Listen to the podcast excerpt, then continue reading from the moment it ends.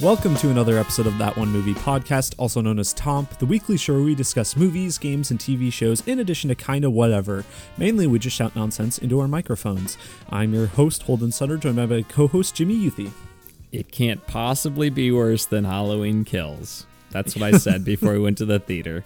Uh, famous last words. Yeah.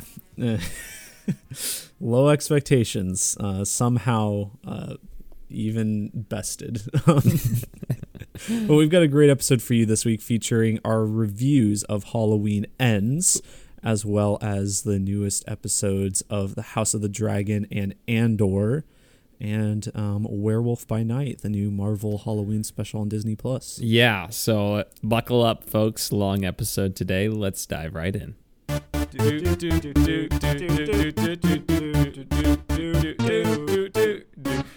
That one movie podcast. Tom. First, Jimmy, we've got to do the Toms. I'm excited for the Toms.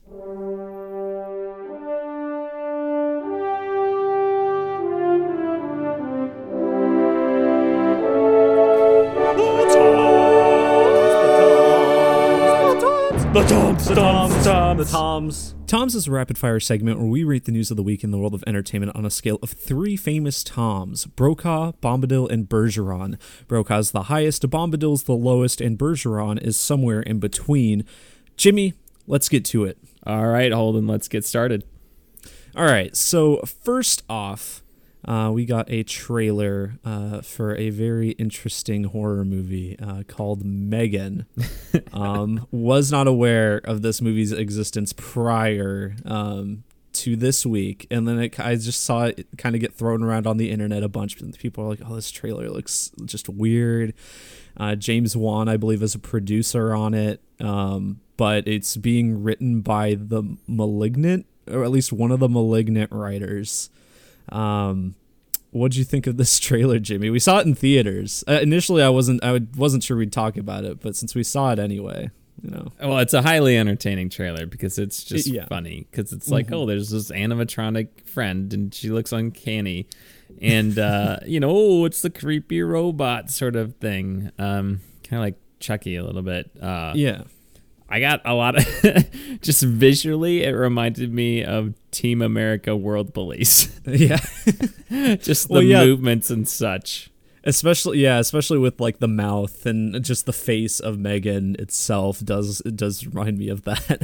I was just thinking, America, F yeah, na, na, Yeah. na. That's all I all that was going through my mind as I was watching this. Uh, looks like it could be fun. You know, Mm-hmm. If it just leans into the absurdity of it all, doesn't take itself too seriously, like you know any other Blumhouse horror movies that we've seen recently. Uh, hopefully it uh, hopefully it could be you know a good good popcorn entertainment flick. Holden. Yeah, and it's coming out in January, so it's uh, film wasteland around that time. Um, so you know we might actually go see it if if it's not just complete garbage, you know, or anything. Or if we're catching up on Oscar movies too. That's true. Yeah, that's true. So we'll see. Um, but yeah, it's. I think. I think just the weirdest part of it to me is the dancing in the trailer. Oh It's yeah, just- a lot of dancing. I forgot about that. it's it's so bizarre because like Megan is clearly played like it in camera by like a little girl or something like and it's just the face that is animatronic or CG or whatever they're doing exactly with it. So you have like these realistic movements that shouldn't go along like you wouldn't think should go along with this android and I think that makes it creepier just cuz it's these fluid weird dancing movements. or just funnier. Yeah, that's uh, true. in my opinion. Yeah. So I'm gonna go Berger, you know, Brokaw, just because I, you know, this. If you just read the synopsis of the movie to me, I'd be like, Mm-hmm. okay, that sounds like a generic horror movie. Uh, but seeing the trailer, seeing how silly it looks, I just kind of want to see this movie now, and I hope it's Yeah. fun. Yeah. Um, also, I want to mention that apparently in the title, uh, Megan, the E is t- uh, stylized as a three, um, but this is not the third Megan movie, so don't get that confused. I was thinking it's more like her battery level or something. She's like power. I don't.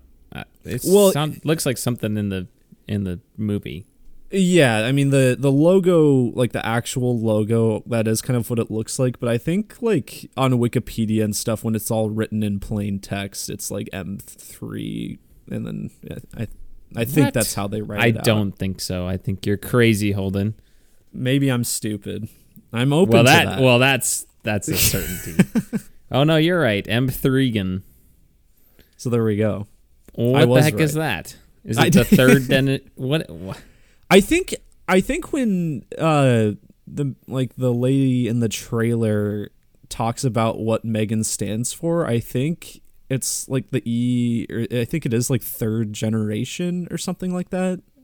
Yeah, So maybe that's what the 3G is, third generation.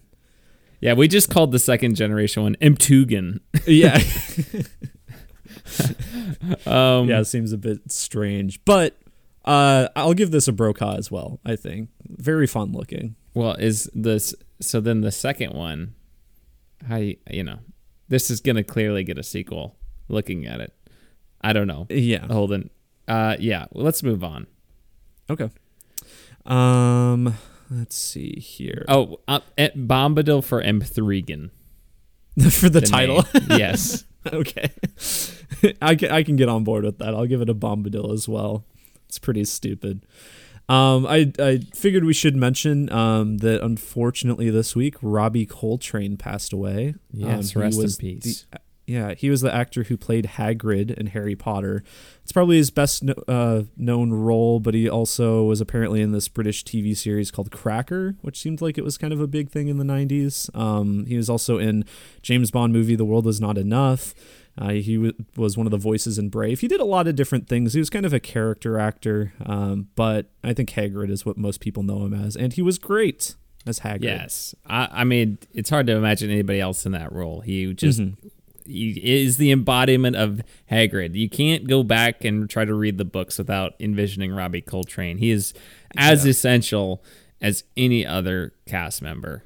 Um, so totally. you know, yeah.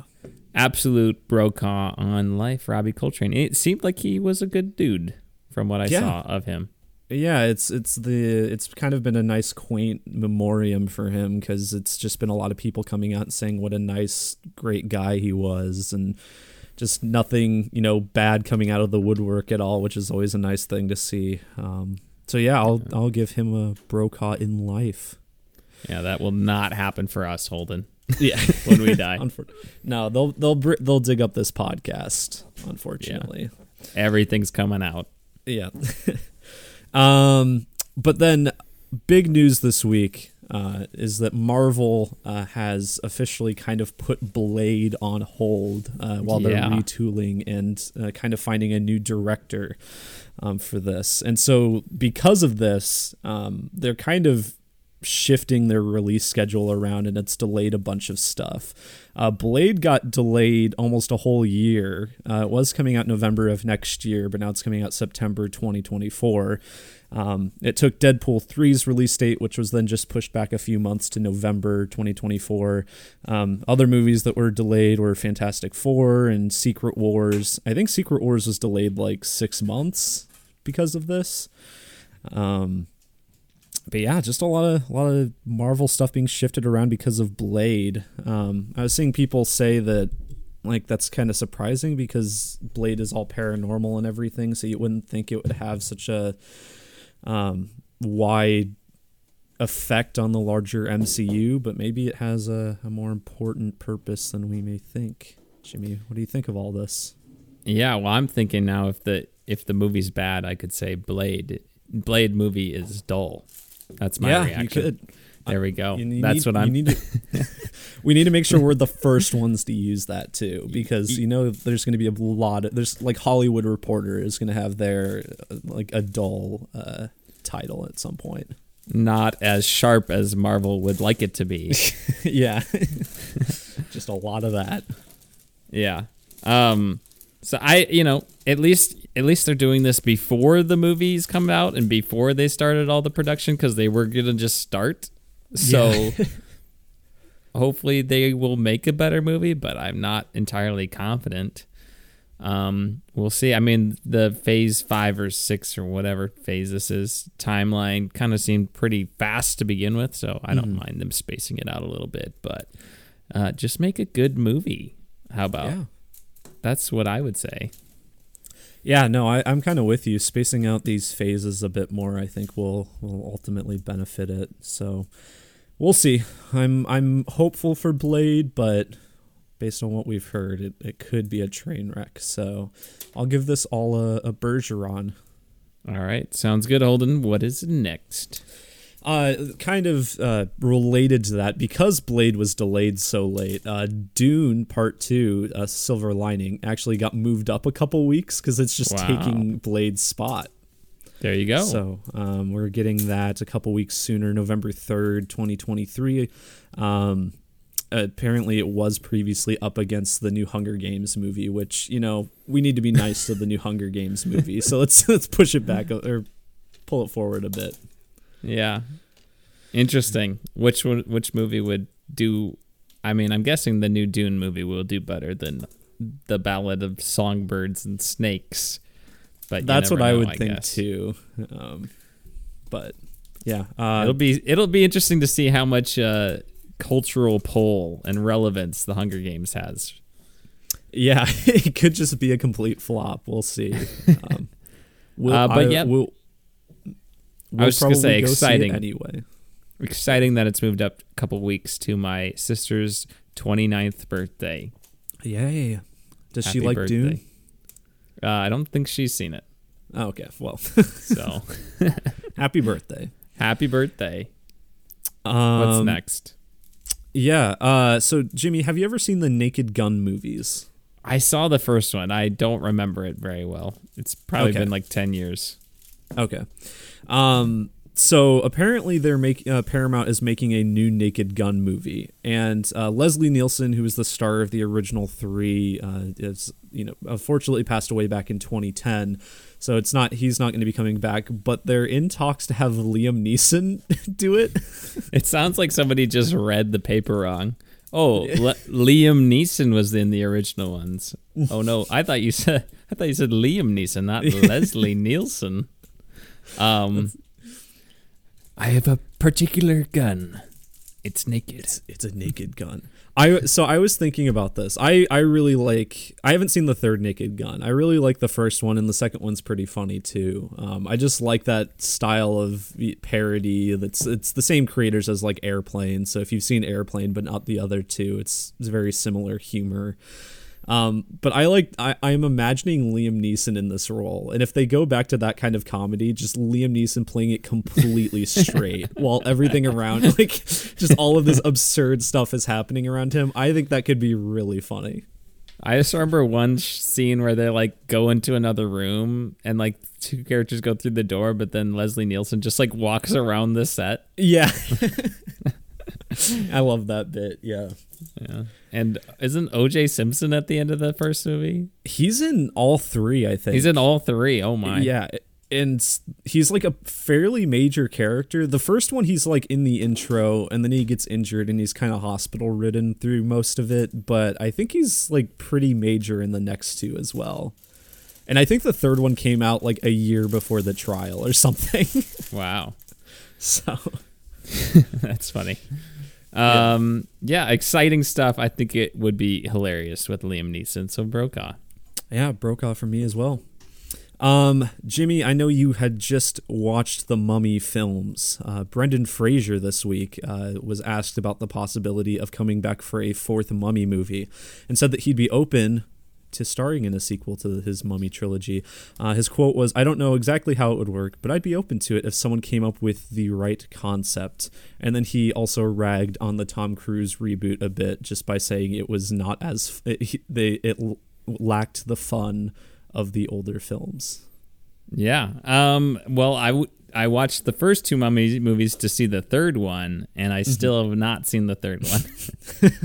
so I really need to watch that. So I don't know if it's left open for another film, Holden. So I can't comment on that. But why not? You know, if he Yeah. wants to do it, just do it. It'll be successful because we're going through a renaissance of Brendan Fraser. Yeah, and I mean, there's so much Oscar buzz around his movie The Whale, and I would, I mean, mm-hmm. haven't seen it, but with just how the public discourse has been, I wouldn't be surprised if he does end up with the award. Um, then, I mean, you have an Oscar winner starring in your new Mummy movie. That'd be perfect. Yeah. Um. So you know they brought back Indiana Jones, so why can't they bring back whatever his name is in the Mummy? I forgot. Rick Rick O'Connell, I think. okay, I'll take your word for it. Um, yeah, I, I'm I'm all for it, Holden. Uh, I really think a lot of people love the first one. I thought that was kind of boring. I like the second one a lot, uh, which people don't like as much. So I don't know. Maybe I'm not the person to ask about this. I certainly had fun with one of the two Mummy movies. Mhm. Brokaw for me. Yeah, I'll give it a Brokaw as well. I'd be very excited to see him again. Uh, John Carpenter. This kind of uh, this doesn't really feed into our Halloween discussion, but you know he did make Halloween. So, um, anyway, John Carpenter. He's a big gamer. Do you know this, Jimmy? Yeah, I actually did. I learned this earlier this week. Okay. Um, but he this week uh, in an interview, I assume it was for Halloween Ends, uh, he mentioned that he wants to make a Dead Space movie. Uh, part of his quote was, "I believe there's already a producer who wants to do it and a director, so no one's asked me. But if they did, I would say yes immediately. It's a really scary project, and I'd love to take it on." Nice. I've never played Dead Space, but I don't know. Does the remake that is coming out look good? Yeah, honestly, I, I the general consensus has been pretty positive. I think. I mean, to me, it's looked good in the trailers, and people were apprehensive because it's EA and stuff. But uh, general consensus has been that it looks good, so it might be worth picking up if the reviews are good. Yeah, exciting. I don't really know what to say about this because I have not played the game, so I'm going to go Bergeron. Sure, I'll give it a Brokaw because I mean, based on John Carpenter's work, especially in the previous century, I think if you went with that kind of tone, like The Thing or something like that for Dead Space, that would be perfect. So I'll give it a Brokaw. Sounds good. Uh, my last piece of news this week uh, is related to our movie we talked about last week, Amsterdam. Uh, it is bombing at the box office, Jimmy. Thank goodness. I wanted to It mention. deserves to bomb. Yeah, I don't usually mention box office, but this is looking to be one of the biggest flops in like movie history, possibly. And it's like maybe not on the level of like the Lone Ranger or John Carter from Disney, but it is lose. It is expected to lose close to a hundred million dollars Wow. for Regency. Yeah. I mean, I've actively told people do not see this movie. Mm-hmm. And most people are like, what even is that? what, what are you talking about? so that's a that's not a good sign. Um, I would like to think that our review had something to do with it, but I I uh, honestly think that people just don't care to begin with. Yeah, there's no buzz around it, which is, I mean, surprising considering the cast and everything, but just no one cares, which is good. No one should. Time to just shoot that movie into the abyss. Yeah, forget about it. All right, very good. Brokaw. Yeah, out for me as well. um, in terms of gaming news, I know you had you had mentioned that Gotham Knights is is maxed out at 30 FPS on console. on the PlayStation 5 and Xbox Series X, which is ridiculous because that I don't even think the game looks very good, No, like visually. Yeah, and it's I'm- as I had mentioned to you, it's also being released for previous gen hardware too. Like, how bad is it going to run on that? like, I just cannot fathom that game being good. I would love for, I would love for that movie or excuse me that game to be good. I would love to be wrong. I've wanted a new Batman game ever since Arkham Knight came out. I've been following the development of this game for the last 7 years and I just cannot believe that it is going to be remotely better than mediocre from everything I've seen. So Yeah. we'll see when the reviews come out. I don't even know when it's officially coming out because I I'm think just we're a couple weeks away it. at this point. Maybe like two weeks from this last Friday. Seems right. Um, Uh, yeah, I just we'll see. yeah, it. Um, I mean, I want to clarify. I'm not. I'm not like a like FPS is not like a big deal to me. I mean, I have played games on my PC at running at like 15 frames per second.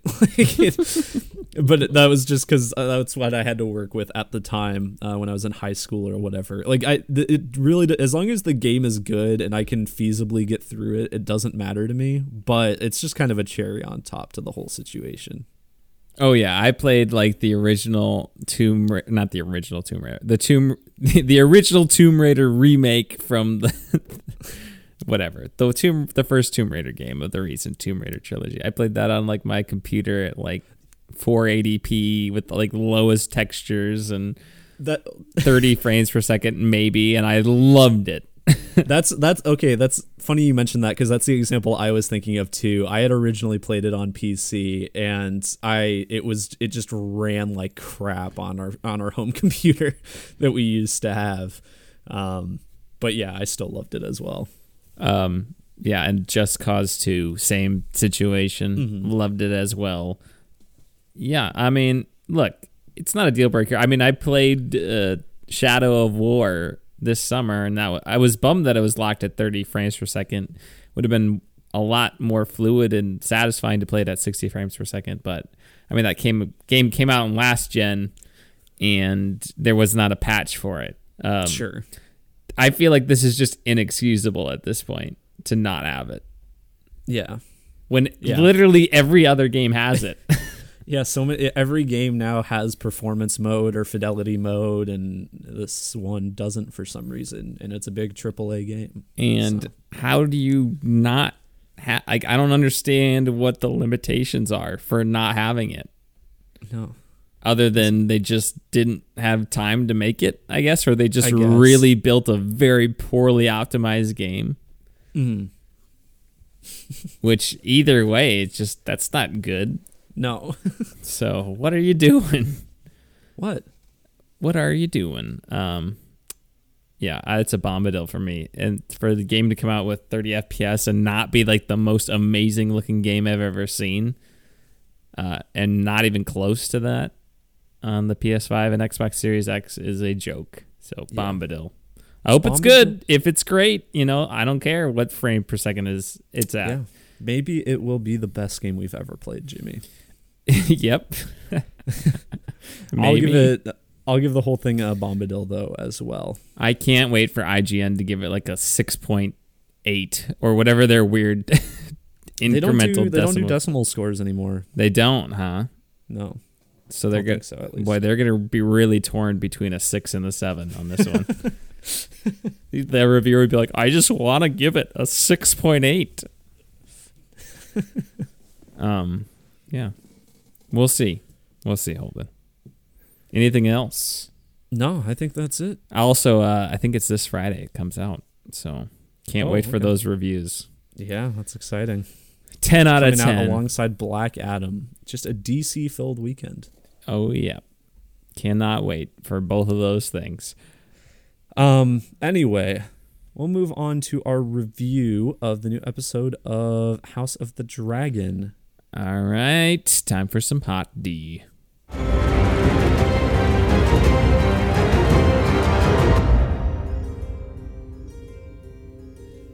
All right, House of the Dragon, episode eight of season one, uh, titled "The Lord of the Tides." Uh, Jimmy, what'd you think of this episode? Great episode. Oh, full spoilers like usual. Yes, full spoilers if you're just listening to this. What are you doing listening to this if you haven't watched the show and the episode? Uh, it's been out for like a week now. Come on. If you want to listen to some non-spoiler stuff, skip ahead to our Werewolf by Night review. Yeah. Um, I thought another great episode had some iconic moments throughout, some some good uh, twists, turns, some happiness. Good, good old Viserys saying, you know, let's just all be one big happy family. And uh, yeah, Honestly, I think this was my favorite episode so far. really, huh?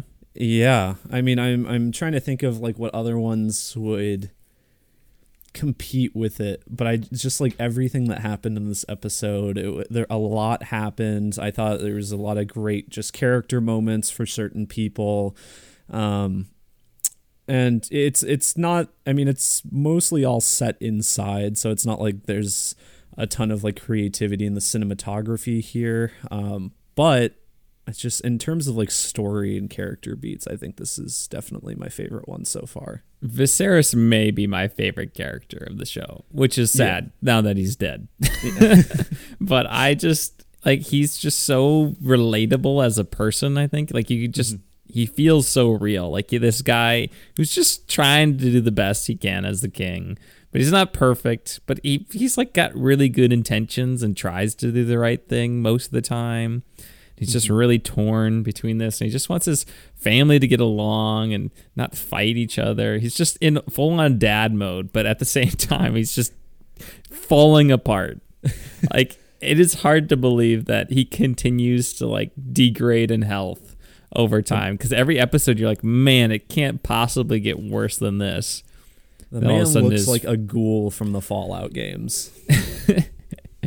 He looks like my guy Two Face from The Dark Knight at one point. I mean, uh, yeah, uh, it's just that whole sequence of just Rhaenyra and Daemon coming and seeing him, and just the state that he's in. He's just clearly just hiked up on drugs, the milk of the poppy, Milk of the poppy. just all the time, and which led to that moment where he enters the throne room. I thought that was just so good. That was like oh yeah. Maybe my favorite moment of the show. It's just the music was epic too. His mask was legit. Him just crawling to the, just hobbling to the Iron Throne. It reminded me of the the SpongeBob, where they have the old they the games or whatever, uh, and the old snail is like crawling in, and they have to just pick him up and take him to the torch. Oh yeah. the snail Olympics or whatever it is. That's what it was giving me vibes of. But uh yeah, I just thought that was such a great moment. Just him standing up for Rhaenyra one last time, everything in his power, just in complete pain, fighting it back, sitting on the throne and hearing this uh petition from Vaymond. I was like, uh, as soon as Vaymond started like talking to Rhaenys, Rhaenys about it, I was like, man, it would be a shame if Vaymond died. I was like, this guy's not gonna make it through this episode. was my thing. I'm like, you start trying to prop yourself up in this world, uh, it's not gonna look kindly on you. no. And, And I- well, go ahead.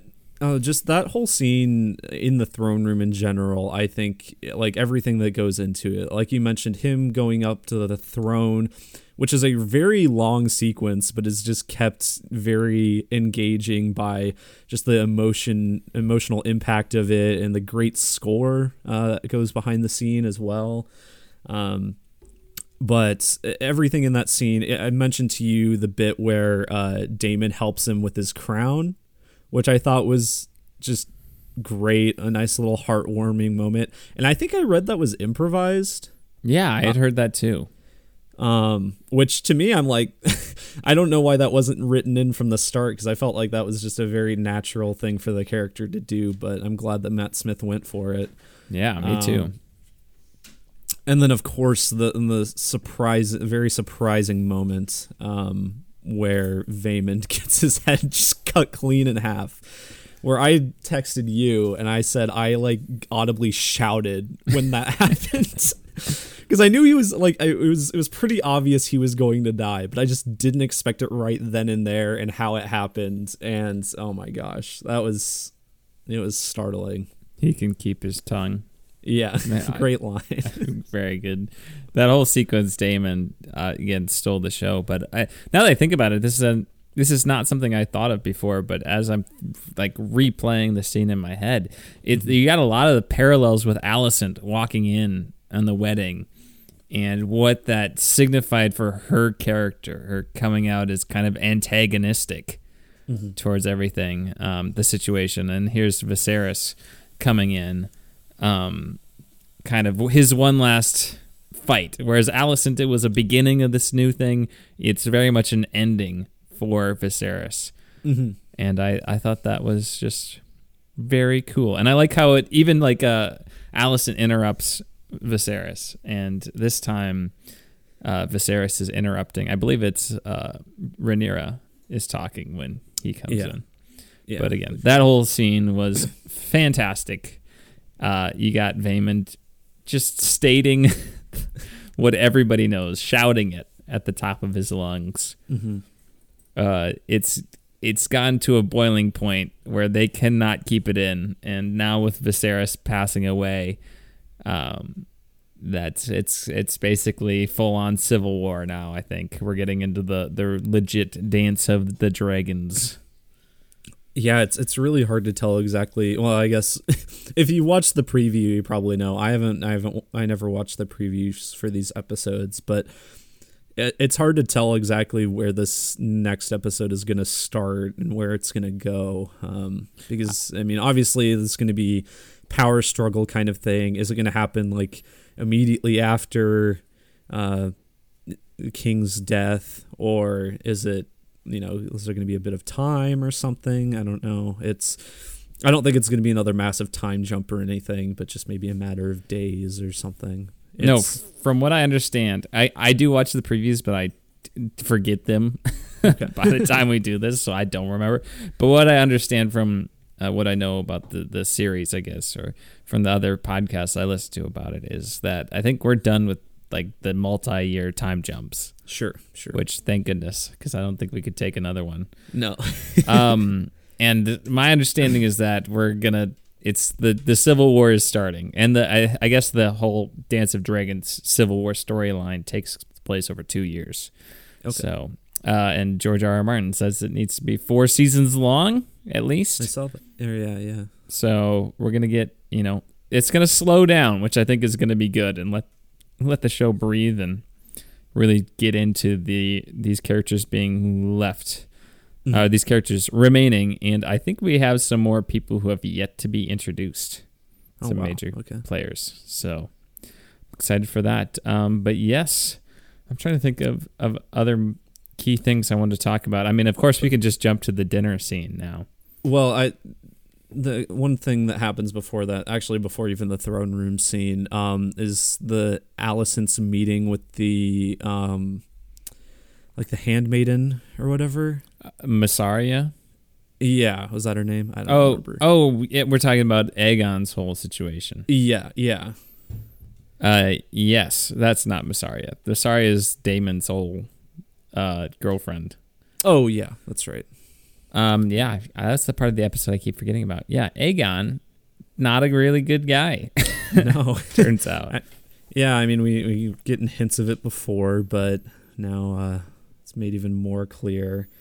Um, yeah, it was that that whole conversation was was really interesting because Alicent clearly has a lot of sympathy for her, um, in a lot of ways, but she kind of has to like tell herself to like not have like enough like has to kind of put on a facade. I don't know if it's fully a facade or anything, but she's she's not as sympathetic as she could be, and she kind of does some some victim blaming kind of uh, um, just uh, things. But I don't know. What did you think of the scene? Well, I think she's just torn because on one hand, Aegon's her son, and she Mhm. believes he should be the heir.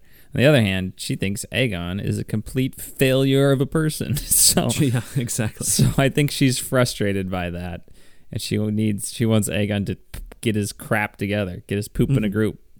Um, so I think that's just the conflict within her because I do think she actually does sympathize with the handmaiden and she does I think want to be friends with Rhaenyra again, but Mhm. the situation uh, and the people around her continue to drive a wedge into that relationship between them.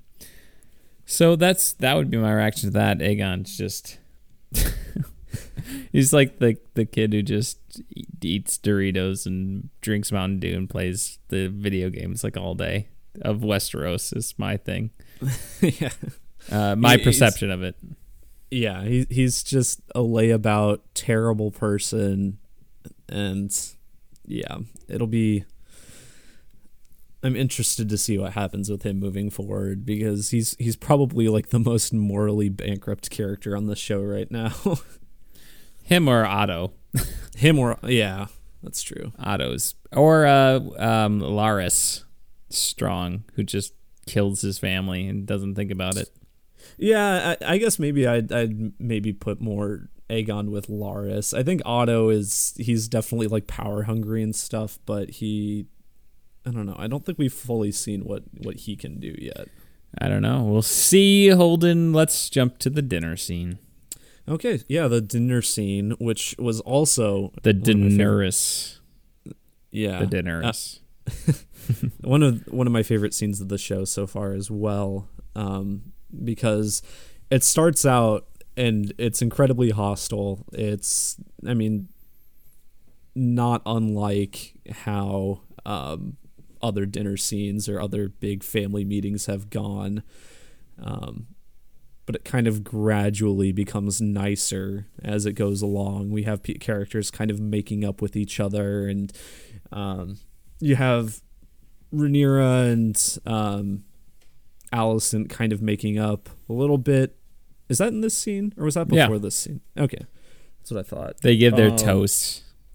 Yeah, and so there's there's some kind of mending going on in these familial relationships, which is fantastic, and it's it's kind of just this nice, you know, final scene for our king uh, to have because it's basically what he's ac- tried to accomplish this whole time.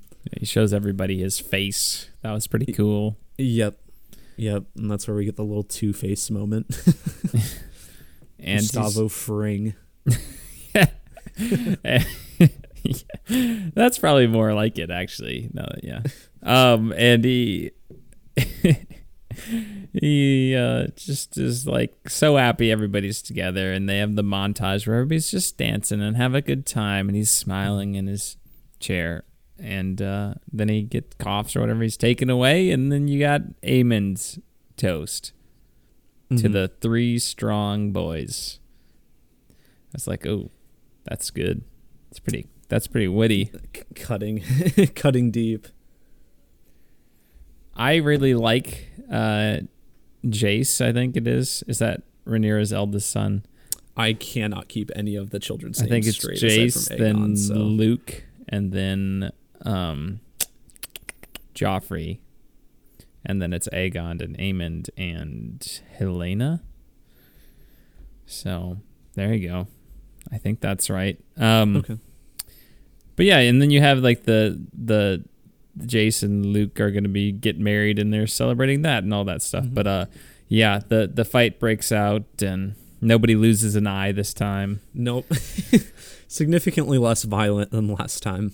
But I'm just glad our boy Viserys got to die, thinking his family was you know good. He Even though accomplished. it's definitely not. They all went to Culver's and had a nice family meal together. Yes, exactly. Um, yeah, no, it, it's it's good for him that I mean for his character that even though he has been tortured just so much with this illness and all of these terrible things happening to him and his family, that at least at the very end he kind of has more of a happy ending I think than a lot of a lot of characters in this f- franchise in this world. Yeah. Um, I thought the very ending was pretty stupid when uh, Alicent comes in and just like, oh, Aegon, the the the the prince who was promised. Well, it I was like, that's they added that to the show, and I think that's just kind of if that's the source of the conflict, I thought that was kind of dumb. Yeah, it's it's kind of dumb, and I think the biggest issue for me is that uh, it I'm not entirely convinced that even with like what he says, that like she would put be able to put it all together because she has like no prior context for what this conversation is. She doesn't know about the Song of Ice and Fire or anything, and she doesn't really know about that legend or uh, any of these prophecies. Um, and Viserys isn't very clear with what exactly he's saying. So uh, honestly, you know, I would be more okay with it if it's if it it more of just spurs like some like distrust or interest or of some sort like intrigue from Alicent. Maybe it doesn't exactly right away um break out into some sort of conflict, but maybe she's like wants to learn more or something. Yeah, I don't know. I feel like it's going to, which I feel like is not the most compelling sort of reason to to have that. You know, I would rather see a different thing spur her on than oh this Viserys was just saying this and now I interpreted it this way and I interpreted it wrong. I mm-hmm. don't know. I feel like that that's not as compelling as something that the audience feels too. Yeah. I don't know. Personally, that's where I'm at. Anything else to say about this episode, Holden? Um, I mean, do I, do we want to mention Daemon's mistress thing? Uh, I don't really know what's going on with her, so more on that later. We have three more reviews to do, Holden. That's true. Yeah, we can just get on to our review of Andor then, if you want. All right, let's dive into our spoiler spoiler discussion of Andor episode 6, The Eye.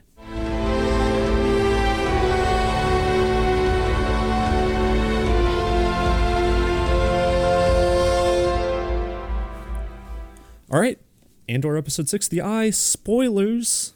Um, this was another series best. yeah. We got two two series going on right now that we both quite enjoy, and in my opinion, the this week's episodes for both have been the best of the series so far.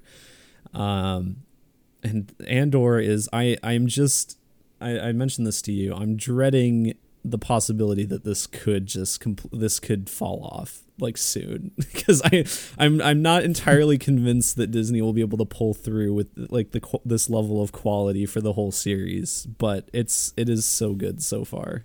Yeah, uh, this episode was incredible. Intense throughout the entire time. There was tension. The whole freaking episode was a heist. Yeah. It felt Yeah. It it was just I just was like I I was I had like high expectations for this episode. I'm like, "Oh, it's been good so far. This is like the big kind of set piece of this part of the season. They're building up to this. It's going to deliver and it 100% does." Yeah, and I mean, I think part of what makes this such a great episode is like all of the characters, uh, all of our central crew get something to do, and they're all like flawed in different ways. They they all end up doing something that um, could potential could potentially have ramifications moving forward for them, um, or it could have p- potentially you know ruined the whole heist, as it were. Um, but yeah, it, it was just it was tense from the very start to the very end. Ugh. Yeah, Cassian Andor has a propensity to be on teams where pretty much everybody dies. It does. so I'm staying far away from him. yeah, nah. He's I'm not he's not joining my uh my high school basketball team. That's for sure. Holden's going back to high school yeah. and, and playing basketball. Interesting. Um, yeah, I, I I just thought like the entire time was intense and just building up through the episode. I mean, you have the entire visual visuals of the eye happening and then flying through it and all of that was just was great. So cool. And the music was good and everything. I was like, this is peak Star Wars when you get some sort of crazy visual like this and the actions going on and I'm actually invested in the characters and the mm-hmm. outcomes of the situation. Yeah, I thought it was great. And then it kept going after that with another good scene that actually made me more interested in Cassian Andor himself, which I was surprised about. But we can get Yeah. there at the end. Holden, I I didn't skim through the episode again like you did. So if you want to kind of walk us through it, go for it. Oh, I'm trying to. I'm. I, I feel like I kind of skipped over a lot at the beginning when I was skimming. I was mostly just like trying to remember all the bits of the heist. Um, but we kind of have them. Uh, they start out the heist and they're they're walking out. They're out with the the native people of this planet who are gathered to uh, witness the eye happen. Um, and I kind of liked I, I liked how that scene all went down because you have like the weird officer imperial officer guy come over and kind of talk to them a bit but it's not like he's immediately suspicious of them like a lot of these types of movies or TV shows would like sometimes you'll just have this antagonist that's suspicious for no reason, even though like Mhm. the team is doing everything correct. But no, you know, they're doing everything well. He's not even suspicious. And um, then when everything starts going down when they're inside, I I was like, oh, they're taking like kids hostage. Yeah. like, like Jesus Christ, they're really not. I mean, they're they're really keen on showing a lot of the the darker sides of the rebellion in this series, which I am all for because I think there there's a lot of moral gray ground that you can cover, and I think it's something that we haven't really gotten before, and now that we're finally exploring it, it's it's really interesting. Well, that was the idea behind Rogue One too, that they couldn't quite pull off. I mean, it would be really interesting if Tony Gilroy was just kind of heading that whole movie from the beginning and what we could have gotten from that based on what we've seen here. Um because I think a lot of that movie is just boring. and then it's good at the end. First two thirds are boring, yeah. uh, outside of Krennic, which he's a great character too, and I, I like uh, how they continue that in this show, where they humanize the the Imperial officers and everybody involved in the Empire. Not that they're good people, or No. but they but they're people. Like they're not just these robots who are bad and can't hit their targets with their blasters. It's like you know these are actually people. Like oh, I gotta impress this imp- higher imperial you know uh, commander so I can get off this crappy planet and move my family somewhere nice so my wife isn't nagging at me anymore or whatever you know my kid won't wear his imperial shawl or whatever and it's like all these you know real life problems of this guy yeah it's it, it's interesting because like you said it's not completely just redeeming him or anything by showing the family uh, which i think would be an easy thing to do. Like oh show he has a wife and kids then you're not going to want like, no longer going to want to see him die. But he's also just like really cru- like a jerk at least behind their backs to the the natives of the planet and stuff. He just doesn't care about them at all and he, he pretends to and so there, I mean, this one character that's basically only been in this episode has has a bit of depth to him that I quite enjoy. yeah, a little like um institutional genocide or whatever you want to call it. like Yeah. like a procedural genocide of these people they're not like or an indirect I guess where they're not like actually going out and killing them but they're making it harder for them to live the way they want to live and Mhm. be where they are and just very gradually systematically um which I thought was interesting as well and all that stuff was really great. I forgot. Does that guy die at the end? The I'm trying to remember. I don't think so. I don't think he does die. Yeah. Um, Maybe I'm wrong. all those Imperial guards are just like playing Uno yeah. when they come down to steal the money. So it is literally just money. When they say payroll, they weren't talking about like a document with people's names on it. There's just literally all the money, Yeah. all the credits. Which made it a lot more tense than if it was just a document because I mean a lot of it a lot there's a good chunk of this episode that's them just trying to quickly load all of these credits or whatever onto a ship and that was and they, they keep screwing it up and everything and then they have to defend themselves against uh, the imperial guards that come down and it's very very tense Yeah. And they like jam the communications and all that good stuff.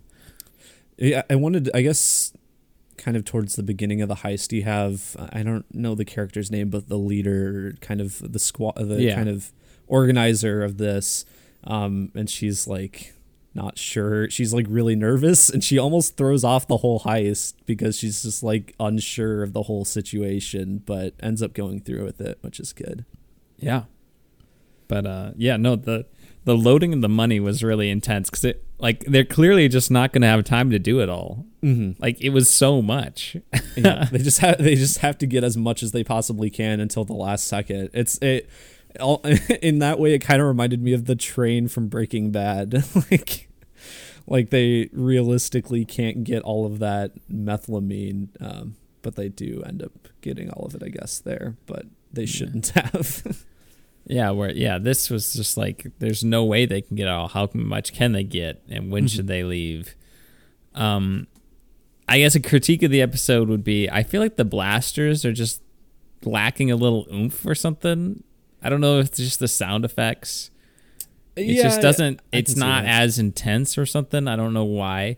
Um, but then people are getting just like hit by the blasters and just dying instantaneously. Which I'm like, okay, it's Star Wars. Okay, that's where it doesn't seem as mature as the rest of the show. I think it's. I thought it was really funny that that uh, the one the one squad member just has like an AK forty seven blaster. It just looks like it's an AK forty seven painted in Star Wars colors. I was like, oh, that's kind of funny. It was cool looking. Like I'm I'm fine with that. I like interesting blaster designs, but it, it just clearly was inspired by that type of gun. Yeah. But uh, yeah, then they get the whole sequence where they're taking off, and then the Tie Fighters come, and again, it keeps just building this tension, all that. Yeah, stuff. the, the yeah the Tie pilots loading into the the tie the fighters themselves, and then them, them launching. That was all like just how how much time do they have left before these guys get there? and Andor is like, I don't care about this guy who's dying. Just let's. Where's the cord? Like, I need to know where I'm going. Yeah, Which is like, wow, pretty we're all gonna die if you guys don't help me. Like, Um, yeah, and uh, it's interesting that that one guy was really like, "Hey, we need to help him" or whatever, and uh, they, I mean, the whole thing with the eye and the Tie Fighters was visually just incredible. Yeah. It reminds me, like, that's just creative visual, where you just you sit there and you're watching, and you're just like, "That looks really cool." Whoever came up with that, great job. It reminds me of like Crait in in the last. It's like that just looks really cool. Whatever you think about that movie, you can't like the speeders breaking in the red dust or the red red salt crystals flying. You can't say that that's not really cool looking. yeah, they just found a really creative set piece for for this show for the um, ships and everything, and then you know very fantastic color palette. And it was tense. I mean, it, it in some ways reminiscent of the asteroid field from Empire, just flying through this impossible to fly through situation, and then the Tie Fighters just eating it. Yeah. um, and they get away and they they land on the planet and they they're like fixing up the guy. I'm like, oh, they're gonna fix up the guy. He's gonna be alive. And nope, he's dead. He's just dead. Uh, but that allows Cassian to go out with that other guy and talk, and the other guy's like, "Hey, you know, we could each have forty million credits or twenty million credits, whatever it was." Mm-hmm. And I Cassian just kills him. Yeah. That was honestly as as intense as the rest of the episode was. I was almost like more surprised by that cuz I was like that that's very interesting from just his character because that that like increased my interest in his character significantly just like that one moment cuz as I've mentioned with previous episodes I felt like he's always been the least interesting part but now I'm I'm really interested to see where his head where his head's at and why he did exactly that. Yeah, he's he's not just in it for the money now. Yeah. He, he he sees the cause as worthy, perhaps. Yeah. All right. I don't know if he's all the way there, but I think No. it just was like a like a like I just didn't appreciate that guy saying that after all everything they did together. He Yeah, just- it could it could be a complex mix of those those feelings, honestly. Um, I, I think he's pretty far away from Hoorah Rah Empire. uh, yeah. Or excuse me, Rebellion. Hoorah Rah, yay. well, he's also far away from Huarara Empire, but Yeah, he's pretty Um, far away from that, I think. Yeah. Well, that's uh that speaking of Rogue One, and, like one of the things that people like to criticize in that movie is that Jyn Erso just has like a sudden 180 in that movie. Oh yeah, that out of nowhere. yeah. like doesn't care about the rebellion and then all of a sudden she's like, "Oh, the rebellion's everything." you guys inspire hope or whatever she says. Yeah. Um but Man, yeah, that- no, I I like to see if perhaps there's this middle ground he's in right now and yeah, very cool. Yeah, I agree. Holden and uh, we get the whole uh, sequence of Luthen at the end Mm-hmm. with the customer, and the customer's like, "Hey, have you seen this attack on this one place? It's all over the news, Albani or whatever." He's Yeah. like, "Oh, is that right?" And he's like, "Ha ha ha ha." Yeah, he goes in the background. back to just laugh, which I was like, nice. He's considering how stressed he was in the previous episode. I'm sure it was quite a relief. Yeah. So, good stuff. Hold on, I'm excited for next week. I I just we'll see where it goes from now, from here. Yeah. What I one question what what happened to the the one member of their crew? Yeah, the the uh, the love interest for the main girl, or is that what? Yeah. you're saying? yeah. That's what I want to know. I was like, she I- just I- gets left behind, and then you don't see her for the rest of the episode. So I'm guessing they reconnect later on.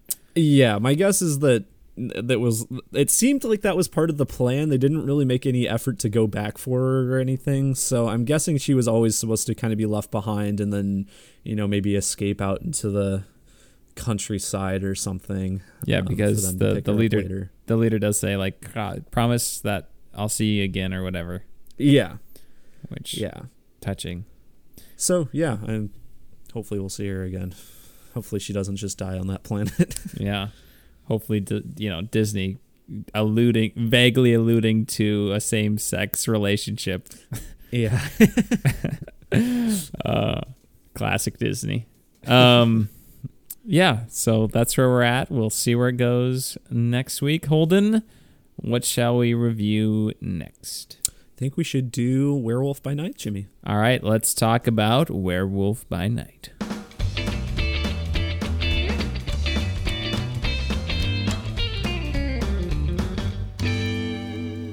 All right, Werewolf by Night is the new Marvel Halloween special on Disney Plus. It's not quite a show, it's not quite a movie.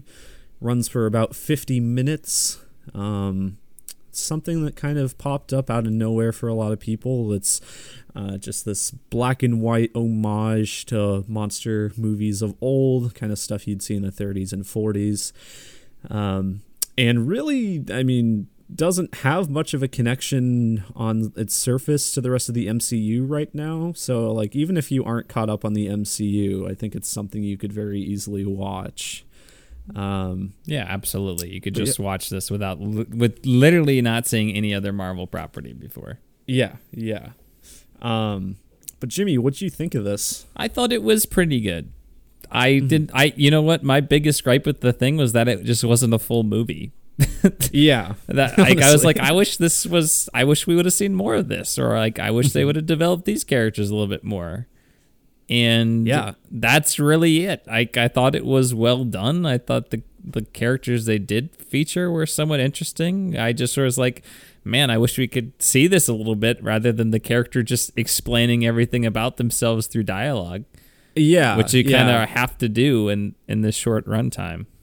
Yeah, and uh, that is they did the best with what the time they had. I don't know, I mean, I'm no insider on Marvel, so I don't know exactly how, you know, the pitch for this uh, went down, but clearly they only had this limited amount of time. Um, so they did the best with what they could. But yeah, the ideas could have been expanded more into a full movie. I wouldn't be surprised if we see some of these characters again, especially with the positive reception that this is getting. Um, but yeah, no, I thought this was a really fun time. I've actually seen it twice now because I watched it last week, forgetting to tell you to watch it for the podcast last week, and then I just kind of got sucked into watching it again earlier today. Um, but yeah, oh, and I guess I should have mentioned at the beginning too. This is directed by Michael Giacchino, a famous movie composer that we've talked about multiple, very, quite often on this podcast. Uh, probably know him from stuff like The Batman, from The Incredibles, um, Rogue other One, things. other What? thing, Rogue One, Up. Uh, I think he's done quite a few Pixar things. Yeah. Um, oh yeah, because I think he did Ratatouille as well. I think so. Yeah, he did Thor. He did Jurassic World. He's done a lot of things all the time. Yeah, He's- he's he's a very busy man, but apparently this has kind of been something he's wanted to do for a long time. He's always been interested in directing, and since he's done he has done at least like the Spider-Man movies uh, for Marvel. I'm sure he's done other ones too. Um, He's he's uh, tied to J.J. Abrams, so like he did Lost, which is Oh, very good music. He did the Star Trek movies as well.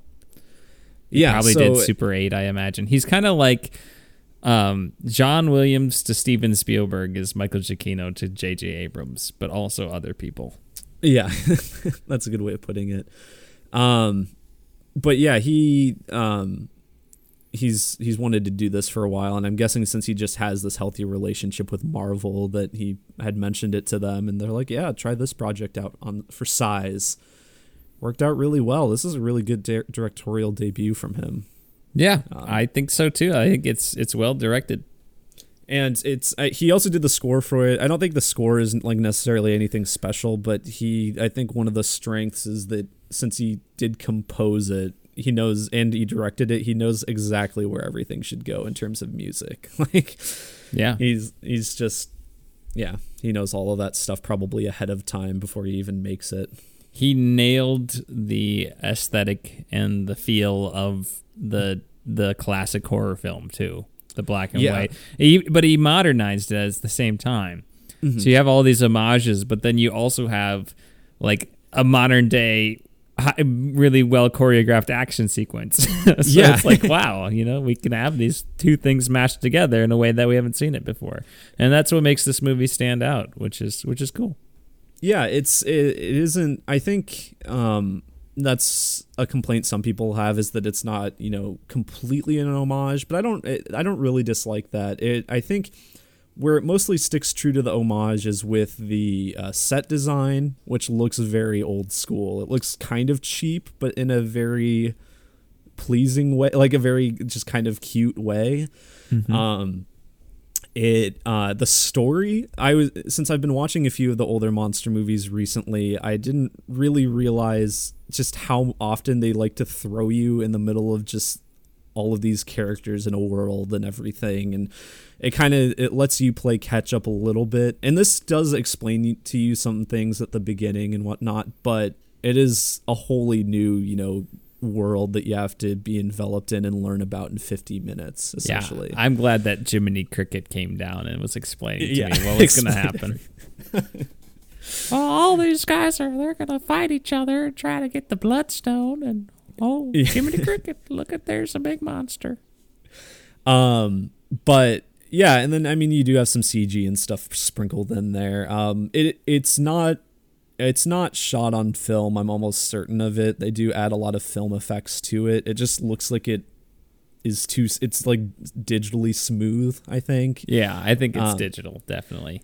Um, which you know, if it was shot on film, I think that would have just been a cherry on top. But it, it doesn't really affect my opinion. Of Okay, it at all. Quentin Tarantino. well, I mean, it just because it would have added to the the very authentic feel of it, and s- so I think it would have been cool. But I'm not I'm not someone who's like it has to be on film. I'm not a Quentin Tarantino Jimmy. How dare you make that accusation? Why make a movie if it's not going to be on film? Just don't do it. Well, it's not a movie; it's a Halloween special. So there, you There we go. There we go, Holden. Uh, I honestly just think that parts of the story are just, like I said, a lot of uh, exposition heavy dialogue. Some characters Mm-hmm. are just there. I think the begin. I think the second half of the movie is better than the first half.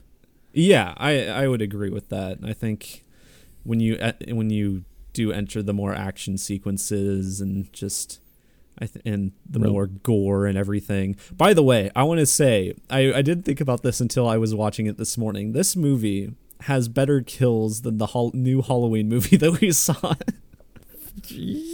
For this, at least the same amount of good kills, I would say probably. And Oh, one see, is I think- fifty minutes. Wait, what? One is 50 minutes long, and the other one's two of Well, those okay. I mean, it probably has like the same amount of kills overall, but uh, I mean, I'm getting into Halloween ends well, criticism. there's a there's a couple good kills in Halloween ends. A couple, you know. I, I would argue one for my opinion, but that's fine. Eh, whatever. I personally think there's more good more good stuff in this, and I Okay. was- which I think is kind of saying something. If the new Marvel property has has more good things going for it than the new, or in terms of horror than the uh, new Halloween film. also, quite gory for a Marvel thing. Yeah. What was the other gory Marvel thing that came out recently? Um. Doesn't. Yeah, you're right. There was something. There was something there was like, wow, that was gory. Was it Thor? Oh no, it was Doctor Strange. Doctor Strange. That's what it was. Yeah, yeah, with all the with all of the stuff. Yeah, yeah Scarlet Witch's stuff. yeah.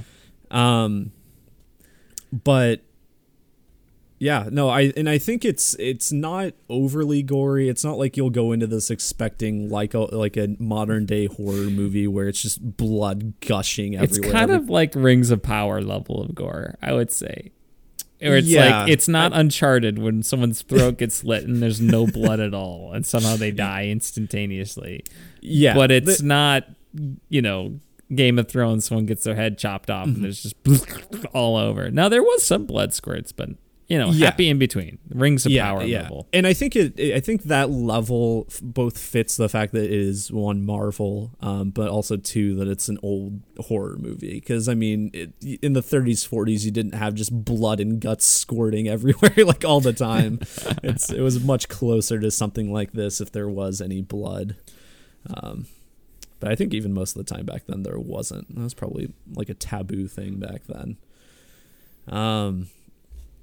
For whatever reason, I really want to watch like the last thirty minutes of Malignant again now. well yeah because i uh, i mean without spoiling exactly what happens in this there is uh, there's a couple really good well choreographed fight scenes and i also think of the end of malignant where there's just the insanity that happens at the end of that. Um oh i, d- I want to mention i think the performances are pretty good. Yeah. um i liked um i mean like you said the characters i mean it would be better if the characters could you know show more than tell but i think the performances in general of um whatever the, the main character I think jack is his name Yeah, Jack and and elsa, Elsa. bloodstone i they're both I, I thought they were both great um so i liked them i i hope we see more of them yeah, I agree. Uh, I think we should just get into spoilers so we can keep this puppy rolling. yeah i'm okay with that Did you want to give a rating, Holden? Oh yeah, I'll give a rating to this. I think I'll honestly give it probably eight out of ten. Um, this is probably one of my favorite um, Marvel projects this entire phase, and I think they should be encouraged to do more things like this because it's probably the most creative thing they've done, maybe ever. Ever? ever. yeah, Really? you think ever?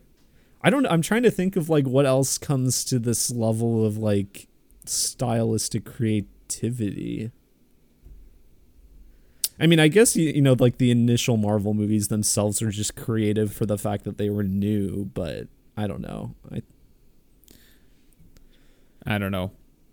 Well, we, I'm trying to think. I mean, I guess Guardians of the Galaxy, uh, Thor Ragnarok had a lot of stuff going for it. I don't know. Regardless, very creative. Really like it. Jimmy, who would you recommend this to? Who would I recommend this to? Are you a fan of Marvel? You should just check it out. Are you a fan of kind of the just things that are kind of entertaining to watch? Check it out. Uh, classic horror. If you just think of modernized uh, take of that with some good action sequences, sounds cool. Check it out. If you have Disney Plus, just watch it. You might as well if you need something spooky for Halloween. If you're like, Yeah. man, I kind of want to see something that's PG 13 for Halloween, but not too spooky this isn't really spooky at all. I would say No. Um, you're not gonna have nightmares from this, but or anything like that. And you No. could you could watch it with you know like a ten year old or an eight year old, and I think you they'd be fine. Personally, um, Yeah, I agree. so yeah, so that's what I would say. Yeah, it's a. I don't think anybody's watching this and being like, man, what a waste of fifty minutes. Yeah. it is nice that it's pretty short. I think that helps for a lot of people. Um, Yeah. In that regard. I would do wish it was longer though. All right, sweet. All right, let's dive into spoilers, Holden. Yeah.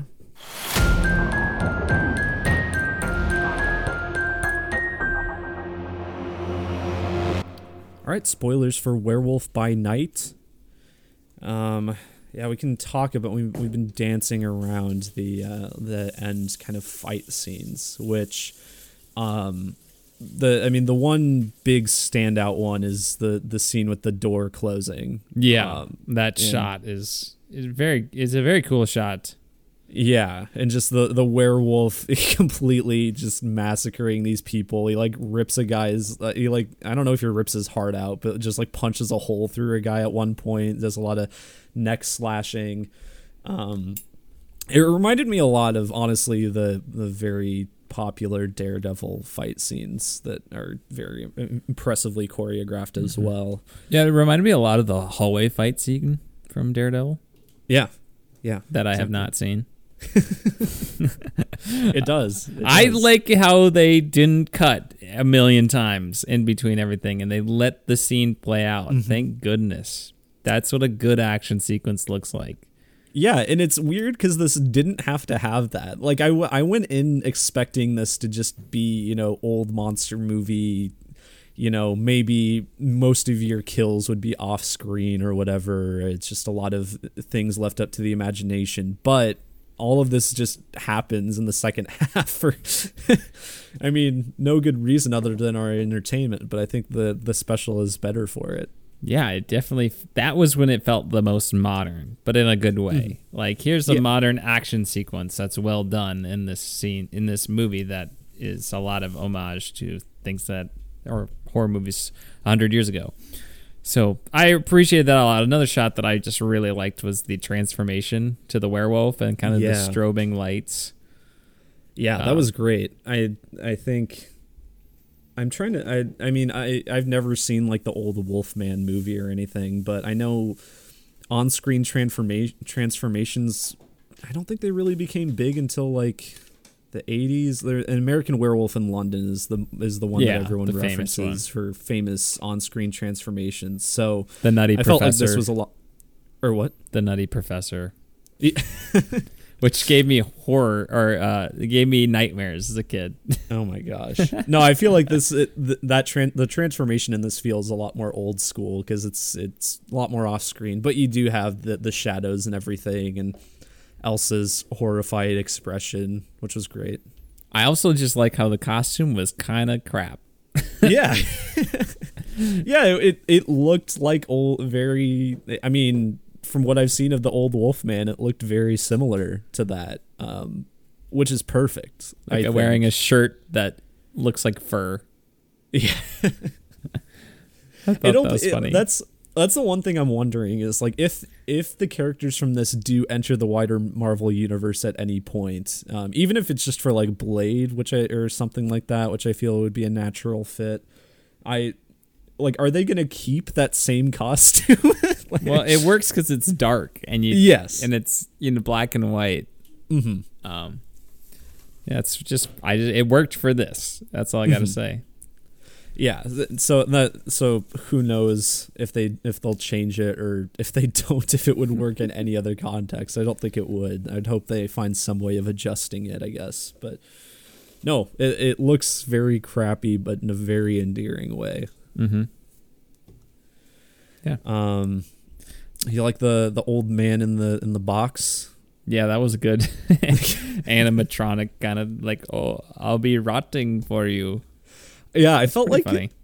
yeah this this special it's not overly funny or doesn't try to be overly funny like a lot of marvel things do but i felt like the moments of humor did land f- for the most part because they were pretty sporadic Yeah. Um, I thought the worst part of the movie was the hunt. I thought that was just not that exciting. I didn't feel any of the tension. yeah well it, the problem is is that the space they're in is just so big and it's so hard i mean it's purposefully confusing but then it's really hard for the audience to tell where anyone is at any point like and it just kind of seems like you'll have the hunters show up for out of nowhere which it, se- it seems like with the size of that place they would be missing each other a lot more like you wouldn't have them run into each other all the time And I just don't know anything about the hunters. Like mm-hmm. they just seemed like very two dimensional. There, I did not feel any tension. It just, I thought that was the weakest part, and I thought the whole premise was cool. Mm-hmm. So that was the part I would like to see more fleshed out because it's like oh, it's the Hunger Games kind of, yeah and it's just there was just I didn't feel anything really. Yeah, and I I do think like I liked the bit. w- I I think there's some good kills in there. That's probably the the most redeeming part. Like when Elsa shoots the guy in the neck and then just like has to hold him from like making any noise. Uh, That's cool, but also, how would that guy not see them? yeah, that, I feel like they just needed a, a there needed to be a, a little bit more leaves, yeah maybe like a bigger bush for them to hide in or something. but uh, him, yeah, her cutting off his arm and then using his arm. I was like, that's a nice thing. Yeah. Um. But it's like these other people. I'm like, where are they? What What are they doing? I mean, they're all here to get the thing, but Exactly. uh, I don't know. It just didn't. It it didn't feel like I was watching some intense thing. I didn't really care. Um, but then the second half just kind of abandons the whole premise of the movie Yeah. and turns into something else, which is cool. And I think it it it works really well. I think it would have been even cooler if I like cared about the first half of the movie. Yeah, no, I, I totally agree with that. Um, then you also have uh, the the monster they're hunting is Man Thing. Um, he's not referred to such in this. He's just referred to as Ted, Yeah, Ted, that was nice. um, which I think is I think that is the character's real name in the comics because he's he's like a guy who I don't know fell into a swamp or something. I don't know exactly what happens. Um, but yeah, no, that that was cool. And Man Thing's a pretty big character in the comics, so it was kind of fun to see him introduced into the MCU here. Um, and he was fully CG. I didn't. I felt like it worked pretty well for this, Yeah. just because it was black and white. I um. Once again, I feel like if it was maybe in color, he wouldn't have looked as good. But even at the end, I guess when it turns to color, he still looked pretty good. Um, seems like he has a nice, fun relationship with our main character. Um, just, just monster pals. Yeah, some monster mates. Yeah, exactly. And I, he just disintegrates people. yeah, the, you had the the lady's head just rolling away. That was pretty graphic for a Marvel. yeah, yeah. I, I loved that. That was hilarious. He I went think- that way. That's a good line. I wanted to um I, w- I wanted to mention I, d- I in non spoilers I mentioned I liked the kills in this. Honestly, my favorite kill I think was the funniest one, which is when Elsa just slices the guy's throat when he falls on the sword or whatever. Yeah, I thought that was really funny. Um it was yeah. But very. Nice. I don't know. What else to say about this, Jimmy? I don't think I really have anything else to say about it. Um, uh, the somewhere over the rainbow was a nice touch when everything Mhm. turned to color. Nice, another little homage. Yep, and it looked I mean, at least the way they edited the colors, it looked very technicolor. Um, especially the shot of Elsa. I was like, wow, this Yeah. the way the skin is the pops and the the red and everything looks very reminiscent of Wizard of Oz. Yeah. Um, Spoilers for the Wizard of Oz. yeah, it turns color. Um, anything else, Holden, or shall we move on? no, let's let's move on. All right, time for a non-spoiler review of Halloween Ends.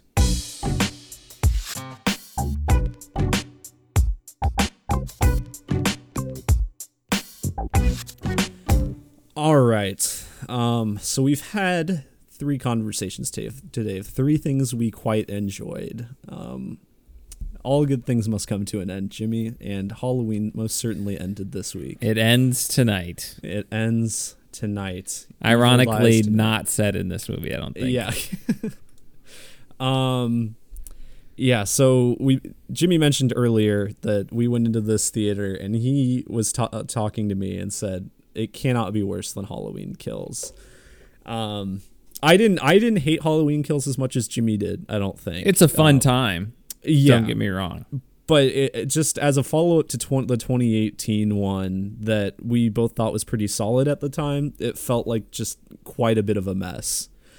Um It well, it felt like a movie that was just a filler episode of a show leading to the final movie. Yes, yes. Um, and somehow this is a lot worse. It's way worse. That's the incredible thing. significant. Not even just a little bit worse. It is significantly worse than Halloween Kills, and it makes uh, it does in some ways make Halloween Kills even worse in retrospect because we have a filler episode that feels like it's building up to a final episode, but this just abandons that. Which is crazy because didn't they film them back to back? Yeah, that's that is the crazy thing to me. So I I have compared this also to Jurassic World Dominion, which I feel like I'll need to go further in my comparison in spoilers. Man, But- that is a good. Which one is the worst? But um yeah, it's I, I don't know. It, it it is just a complete mess. I don't know, man. I mean, at least there are dinosaurs in Jurassic World Dominion. So Yeah, yeah, you can say yeah for sure.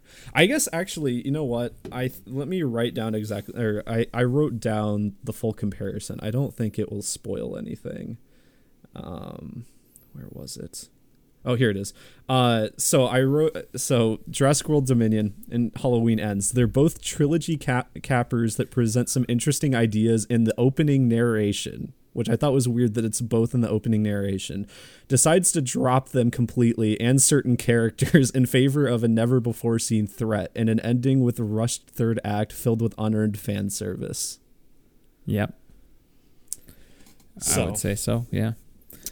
Yeah, this movie is I I can't believe it. And oh, I guess I kind of dropped my thought earlier what exactly what I was saying, but um it the fact that these two were filmed back to back I think is almost worse than Jurassic World 2 and 3 because in this case you have no excuse as to why they're so messy together, why they make no sense together and It feels like, they're why- made by two different people. It doesn't even Yeah. like they don't even seem related. It's not like one builds into the other one. No. It- there's one, and then this one's four years later and has nothing to do with the one that happened before it. But no, if they if you have the writers and director, you know, working on it immediately after the, the filming for Halloween Kills ended or whatever, it just there's no excuse. it's so bizarre. it is so bad. I it I just can't I cannot believe that the same person made these three movies. I cannot Yeah, believe the same person made the three movies. Diminishing returns exponentially. Um and what sucks is I feel like the, like the core problem with this we can't even talk about because I did not know a lot of what like the central like thing in this movie was in this until we got in the theater. well, it's not in any of the marketing. No. Um, I guess what we can say is uh, Michael Myers is not in this as much as he should be, and he is. you pointed out that he does he does not show up for more than five seconds of total screen time in the entire first hour of the movie. Which this movie is. I mean, it's like two hours. It's pretty. It's kind of long for a movie like this, but still like you, you need Michael as a constant threat. He's this iconic horror movie villain. The, it's one of the positives of Halloween Kills is he's throughout that movie. He's a constant threat doing things throughout that movie. But here, he's just absent for like 90% of it.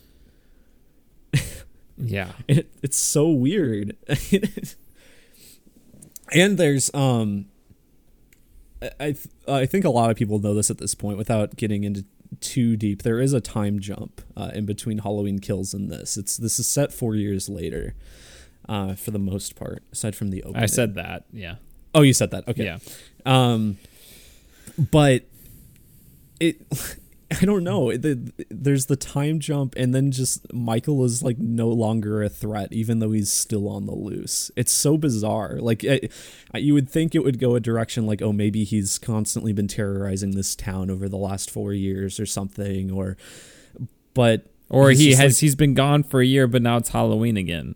Yeah, yeah, maybe yeah, maybe he has been coming back yeah, on each Halloween or something and people are getting terrified, but he's just like not around. And like then you have people like Laurie who have moved on. Um, which you know, good for her character. I don't, I don't think that's necessarily a bad place to take her character. You know, maybe have her have moved on for a while, then be tempted to be drawn back into this mania that she had before.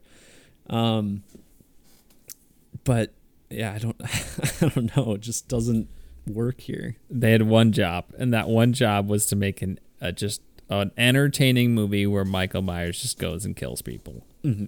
And this is that does not happen in this movie No. nearly enough.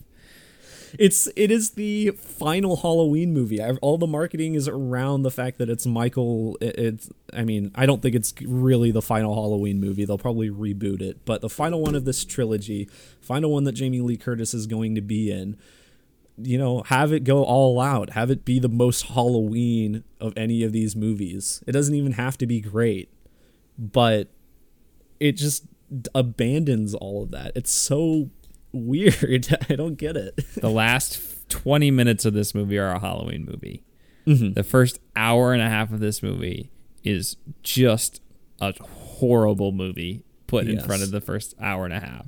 It has nothing to do with Halloween. At- Mm-hmm. It does not. It is like they had a different script and they just added 20 minutes of Halloween at the end. It's like 10 Cloverfield Lane, where it's literally a different script, and then the last 15 minutes it's Cloverfield. And you're like, well, that didn't fit. Um, except the 10 Cloverfield Lane, that first chunk was really good, and the last chunk was bad. Whereas this yeah, is it's like the opposite ratio. the, The, last 20 vast majority of, of, the movie is horrible, in the last 20 minutes It's like, oh, this is what I paid for to see. Yeah. Unbelievable. I just I just sat there the entire time laughing because I could not believe how ridiculously dumb this movie was. It is a movie that takes itself so seriously and it is so awful. What's the, that's another thing is this movie does take itself very seriously, which is not something you can really say about the last two cuz um you have Danny McBride. He's one of the writers on this. I mean, he's a comedic actor. He's done a lot of stuff, and I, I've always found it weird that he's been one of the writers on these movies. But I think that's why the last two have always had a hint of comedy, self awareness. And while I don't think the comedy always lands in those last two, and honestly, it probably misses more than it lands.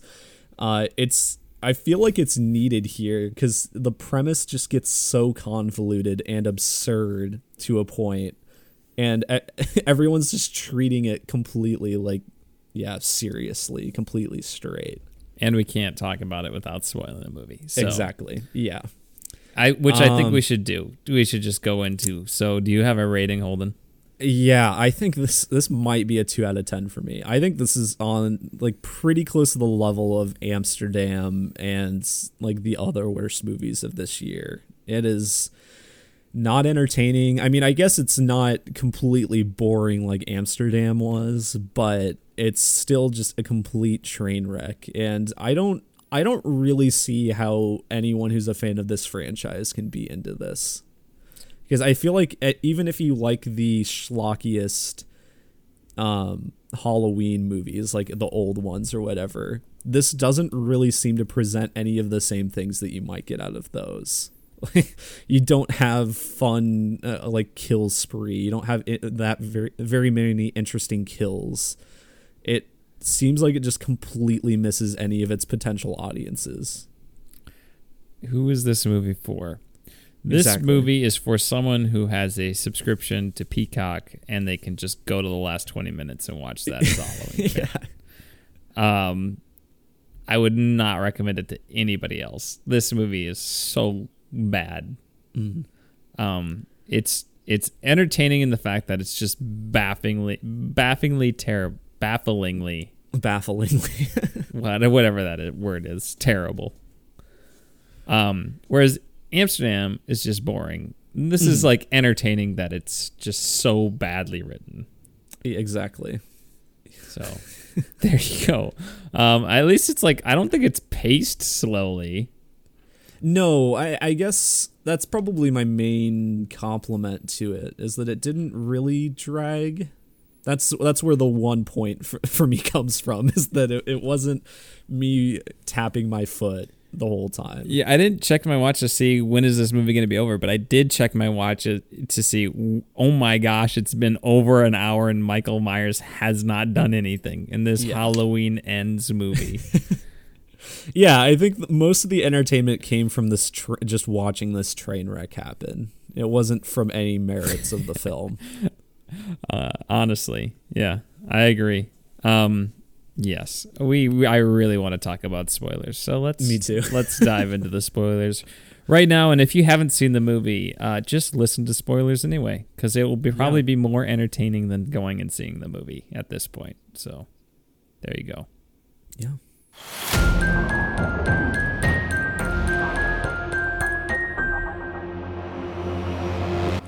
Right, spoilers for Halloween ends. If you really care for some reason, skip, but don't. don't do it. Why did they make the worst ho- uh, romance movie I've ever seen? The finale to Halloween ends. Okay, so devil's advocate, I could see potential in having kind of a, a proxy killer, you know, maybe an assistant to Michael Myers be interesting. Like, whatever. Like, Michael Myers is really old. You have a four year time gap. He's even older now. Yeah, but I'm, they literally in the last movie were like, he is the essence of evil. He's the Well, book, yeah. like he's this immortal thing. Like, who cares? Like they've established that he's not a person anymore. Yeah, and that that's what I don't. That's one of the things I don't get is this movie is weirdly inconsistent with Michael himself, and I don't. The rules are not clearly established. Um, with like what exactly he does and what he can do, because I think there's this weird. There's this weird plot thread that Corey, who's essentially the main character of this movie, and Jesus Christ. Before we get too deep into Corey, um, there's the like plot thread that Michael like corrupted him or something, and I think in because he then later mentions that you know Laurie potentially could have been but wasn't, and it, it's very vague, and I think it's intentionally vague, but I think that just makes it more confusing and not in an interesting way. Because we have Corey who's established through most of this movie up to a point who's he's just like this like nice guy who's just like misunderstood because of this unfortunate accident and then he just has this 180 that either is completely out of character or is because Michael Myers corrupted him which is No, equally society made him that way, Holden. Yeah, yeah, or that, which is also really stupid because there's no build up to it. He's just all of a sudden he's a killer. What are you talking about, Holden? All those traumatic scenes where he's getting bullied by the band kids. yeah, we should mention that. Hilarious. Yeah, we so for some reason the the bullies in this. First of all, Corey is a 20 something. He's like college age, maybe post college. He's right around our age, I'd say. Maybe slightly younger. Um but he is being bullied by high school band kids, which is like the most pathetic thing in the world. Like as speaking as someone who was a high school band kid, if you get bullied by someone who's in that group, you are you deserve to be bullied maybe. Yeah, It's like imagine getting bullied by Holden. Yeah, that's kind exactly. of what it's like. It's like what I don't care what this guy thinks. Yeah, nothing. and it's it, I I mentioned to, to you after the fact that I don't I don't inherently have a problem with them trying different kinds of bullies. You know, jocks are the generic one. You know, try something different. That's fine. But like yes, band more. We need more bully rep- representation. yeah, you know, diversify our bullies. No, but it it's the fact that it's just these band kids and they seem really nerdy and they're like scrawny too. They're not even like big kids or anything. And Corey is a big guy. That's another thing I don't get is they're like shoving him around and he is built like a like a linebacker. and like but um uh, no, and so it's just funny that he was, you know, getting bullied by these pathetic band One's kids. just always tr- twirling a drumstick. That's how you know he's a drummer. You know, that's the only way. yeah, it's a good. It's a great visual storytelling. Yeah, that's what you call show don't tell, Jimmy. uh, the opening sequence with Corey is the babysitter. I'm like, oh yes, good. Michael Myers is gonna come. The town's gonna know he's back. And then it plays out. I'm like, oh no, he's he's gonna actually accidentally kill this kid, and that or the somehow some one person's gonna die on accident, and that's gonna show how like Michael Myers is affecting this town subconsciously. And we're never going to see these characters again, or if we do, whatever. Um, no, well, just first off, the death itself, hilarious. It, it makes no sense in any way. Like in terms of physics, I know to an extent this is kind of nitpicking, I guess, but it's you have this kid getting knocked backwards over a balcony that is just slightly shorter than he is. Uh, somehow just flips over by the entire force of a door getting kicked open. So yeah, the door kicks open, Mm-hmm. and he somehow flies like four feet back and goes over the balcony that he's like three inches taller than. yeah, He doesn't It's- like go through the balcony. Like the balcony doesn't No. break and he falls. He goes over the balcony. That would, you know, if the balcony broke, it would not be as much of an issue because, like, fine, whatever. It would still be a really hard kick, but at least he's, you know, moving laterally and then just falling off, like, whatever. and then like somehow he flips over, but he doesn't like. You would think if he's going with that much force, he'd break through the balcony and he would like hit the opposite wall and then Mm-hmm. like fall down. But no, he like flips over the balcony straight down and then like explodes when he hits the ground. it was, it was really funny. I like, I gotta, I kind of chuckled at it, which I felt bad about because I, I feel like everyone else in the theater was taking it a bit more seriously, but it was so dumb. What And, happened oh, yeah, to my uh, child? Oh yeah, and I I would be remiss any Halloween fans that are listening. Yeah, Oh, I did notice that uh, it plays The Thing on TV, directed by John Carpenter, which in the original Halloween it plays The Thing from Another World, the '50s movie that John Carpenter really liked and decided to remake. So yes, I got that bit. Yeah, instead of watching this movie, either either watch 2018 Halloween, which I need to rewatch, or just Mm-hmm. watch The Thing, which is a really good movie. Yeah, watch watch a, an actual John Carpenter movie. That would be a lot more entertaining from any, probably any of them. Um, but anyway, other things to talk. I mean, there's. Uh, I guess we can get into Corey a bit more. There's so much we could talk about, Holden. yeah. Cor- so Corey, introduced in that opening, fine, and he becomes the central character. Which again, Devil's Advocate, maybe it could be done well with a better script. Whatever, you know, have him somehow bring Laurie back in that isn't super convoluted um, after she's moved on. But still, it's this new character that you introduce for the last part of your trilogy, or I guess quadrilogy if you include the original.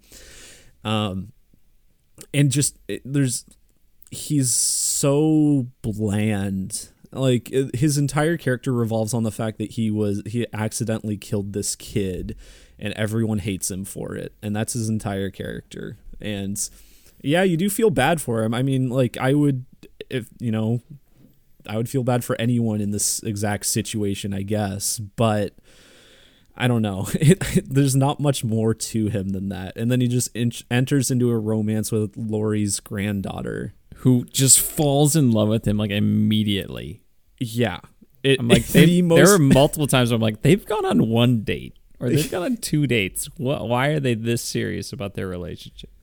yeah, and it, it's it's so like immediately as soon as she makes eye contact with him, she is in love with him. It is it's like I don't know if she's just very desperate or what. I feel like Corey has a more a realistic reaction to it because he's kind of like I mean he's awkward and whatever and he's kind of unsure about this girl who's coming on to him really hard. but um And at Yeah, first she's like, "Oh, I don't know. I don't know if I want this. You're just pushing me, grandma." And then she just 180s. yeah, it's super into it and oh my god. Uh, maybe it would work better if they were dating before Corey accidentally killed the kid. Yeah, you know, ha- ha- make them have some previous history or something. That would be, you know what? That's not a bad idea. Yeah. I, I have a good idea every once in a while. Every once in a while, yeah. it's been a, every one out of 170 episodes. But uh, so But see you in episode 340. but then you have um it- you what you're supposed to feel bad for Corey with is like the way the town treats him and it treats him like he's a monster and then you have his bullied by the band kids. gets bullied by the band kids. You have his parents who his mom is just like cartoonishly Oh overbearing. my gosh. That was so stupid and hard it was watch. really dumb and you, you know he could potentially have you know a fall to becoming insane or something i mean it'd be corny but if you had all these things build up but I don't know if it's the performance or if it's the writing. You never get that sense that he's ever, you know, thinking about turning to anything like killing people. Until he just starts to like stalk Laurie Strode. Yeah, Which until that he- jump he- scare outside her house was hilarious. This movie has so many funny jump scares. They it. are It is so bad. I, I think the top three or top two worst jump scares I've ever seen are all in this movie. they are laughably terrible. my my. I like that one. The that one and the one where um the cop guy is going into the sewer and there is just a jump scare to literally nothing. it is just a loud noise. But And it it's not even it's- that loud. No, but it, it but it's built up to like a jump scare, but there's nothing there. Like you don't see anything. Michael's not there. Corey isn't there. It's just nothing. He doesn't really react that much. No, it's so dumb. It's it's very bad. I want to talk about the scene at like the bar too when they go on like their first Oh date. yeah, yeah. And first off, absolutely horrendous to watch. There has to be a photosensitivity warning on this movie. That was the most unpleasant thing I've had to look at in a movie theater in a long time. Mm-hmm. And it's just flash. I had to like cover my face. I'm like, I cannot even watch this. Like, I- yeah, jeez.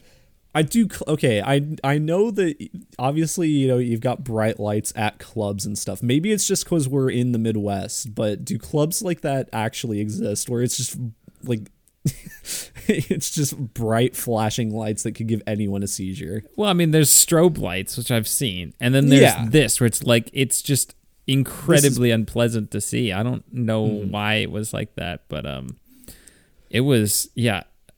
It- Corey gets like all angry or whatever, but he's like they're dancing, having fun, and he's like rolling around on the floor. I thought he was like having a stroke or a Yeah, heart attack no, or a I- seizure, and he's like, no, I'm just rolling on the floor, having a good time. I thought that too. It was so it was so funny. Um, I'll, I, I just like I think it's funny too that everybody in this town just celebrates Halloween as if nothing happened, even though like everybody died four years ago in the last movie. yeah, it's. I mean, it's weird. You would think they'd have some you- sort of curfew. Especially with Michael Myers still out on the loose. like, Or like people just wouldn't go out. Hmm. yeah, that doesn't make any sense. And I okay, feeding into that too. Um, the way that the town treats Laurie makes no sense. Everyone is mad at her for like no reason. Like she's the reason Michael Myers has killed all these people. Yeah. And they they say it's because she provoked him, but I mean, I, yeah, she did, I guess, but that's not that doesn't affect Michael's, you know, lust for killing. He just does that. He's always done that. And it's actually sh- it's the podcasters from the first movie. yeah. It's their fault. I mean, yeah. Kind of Uh, is. it's always the podcasters' fault, is what I find. yeah. For real it is. Which that was pre-podcast for us, Holden. It was. Yeah, The dark was, that was like 6 months before we started. Yeah. How about that? Time Good old days. good, old days back before I had to do this every week. No. Back before I um, was obligated to see horrible movies. oh. Nah, see that's the thing is I I mean I mentioned this with Amsterdam last week. I love seeing terrible movies and just talking. Even about them. Amsterdam though, that was not. Well, okay. it. Okay. This it- is it- worth it because I at least had I was laughing at how stupid this movie was. but Amsterdam I, I was felt, just so I felt like our conversation last week was pretty funny though. I I, th- I think the conver- it may not entirely justify it, but I think it is pretty fun. it's fun afterwards, but it wasn't worth it. No, it wasn't worth it in the moment. This is worth Anyway, we got off on tra- off off track. Um. Yeah. back into the movie. Um, Corey's uh, killer mask is a scarecrow mask, which is uh, really lame. Uh, for the first few kills, at least, before he steals Michael's mask. Um, and he's just I I never get the sense that he is like realistically a threat. That Corey is actually a threat because everyone he kills is just an idiot for one reason or another. It never really feels like he's actually this, you know, this good you know, perf- like good killer or anything. I don't know. What did you think? Just teams up with Michael Myers too. The Oh. we were laughing so hard when Michael. Myers hmm. was just scooping his body up into the sewers. It was so It- dumb. It's called. It's just so funny that he's living in the sewers underneath Haddonfield, and like Is no he just eating the out. rats down there? Yeah, I mean, I guess maybe that's part of the paranormal side of Michael Myers. Maybe he doesn't need to eat Jimmy. I oh, feeding into that too. He like uh, part of the pseudo supernatural things here is that he's like really weak until he kills someone. And that's like it, it's like this weird moment and it's never elaborated on again. It's just like he's like this weak old man, and then he Corey holds down this guy for him to stab, and then all of a sudden he's back to full strength Michael Myers. Oh, is that what happened? It- seemed like it. I didn't. I don't know any other explanation for for how that scene played out because he was just this weak guy, and then all of a sudden he's he's full strength again. Yeah. Also, Corey just falls off a bridge and he's fine. Yeah, hardly a scratch on him. Imagine getting thrown off a bridge by band kids. Like you said, always just see him. I like how they they could recognize him from behind. Like as mm-hmm. they were driving up to him from behind, they were shouting Corey, Corey, Corey. Like you would think they'd have to drive past him. All right, I'll look back. Oh, that is him. Reverse back to him and now start yelling at him. but they could recognize him from behind. Incredible. The, They just the have an bullying obsession with uh, Corey, I guess. capabilities of these band kids, which uh, their deaths were fine, I guess. Nothing too exciting. They just get killed by Corey too, who just goes and takes the Michael Myers mask. Just like, hey, Yeah, to me. Hey. I mean, even I mean, you have the bit where they're teaming up, which is uh, weird in and of itself. But then, like, the first two thirds of the climax of this movie is Corey is the threat, and it's so.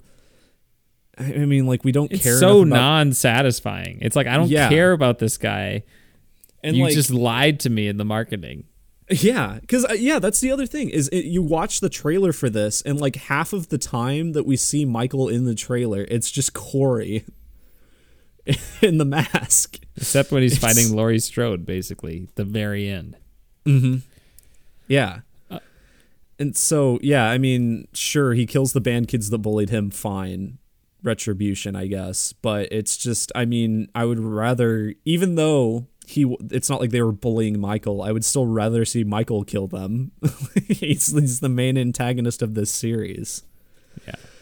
And yeah, their kills they were fine. I mean, the one the the kid who always was holding drumsticks gets stabbed with a drumstick. So there you go. Why does Chekhov's he need the mask? Like, is it like, oh, I'm the new Michael Myers, or is it I just like a, oh, see, he's the he symbolically is the new Michael Myers. Oh, thank you, movie. I couldn't figure that out myself. That's something that this this series has done that's strange is they've put so much power in the mask. Um, they've done that from the start. They did that in the first uh, in the 2018 movie. Um, when you had the podcasters who brought the mask and then there's the one I don't I don't remember if you remember this bit from the 2018 one but where the the cop car crashes and then the the one doctor gets out kills the sheriff puts on the mask he's like I'm the new Michael Myers says something like that and then Michael kills him That's what It's- should have happened really in this weird. movie. but anyway, I don't I don't fully understand why this series, uh, this trilogy at least, gives so much power to the mask because I don't think the mask matters. Sure, it's iconic and it it is creepy, um, but it's not like I don't know, like you can be a killer aside from the mask. You know, I don't I don't know. It's so weird. You can, I know, I've done it. Yeah, exactly. And oh, Uh, oh, go ahead. no, go. What were you to say? Um, that reminded me of when when I was comparing this to Jurassic World Dominion. Um, I mentioned the opening narration, and the opening narration in this not only gives us a flashback to the first two movies, which is great. You know, if you haven't seen those two, kind of catches you up. But um, there's the one bit where Laurie mentions that like like he inspired other people like or, to kill or something and that is never touched on aside from Corey I guess but we never hear about any of these other possible copycat killers never once in the movie outside of from that narration it's just a weird detail Yeah. So I mean, just going through the kills, you got the doctor and the nurse lady. I guess Michael does the thing where he stabs them against the wall and looks, does his hill held he- head tilt, and is like, "Oh, look Yep. what I did." it's cool every time they do it yep. And then uh, you got uh, the best kill. I mean, which is unfortunate. That's Corey's. Is the DJ guy, mm-hmm. uh, the radio personality who his gets his tongue cut off, and then it the record skips over it. That's cool. yeah I like that. That was good. It that was that was honestly the only one that was like it lived up to because I feel like Halloween Kills just had way better stuff in general in terms of kills, and this was the only one that kind of lived up to that.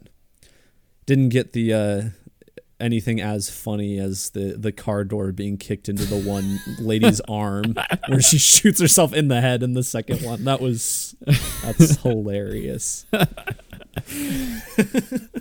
You didn't. Uh, somehow, fluorescent light bulb to the throat lady survived. Apparently, Yeah, and she blames Laurie. yeah.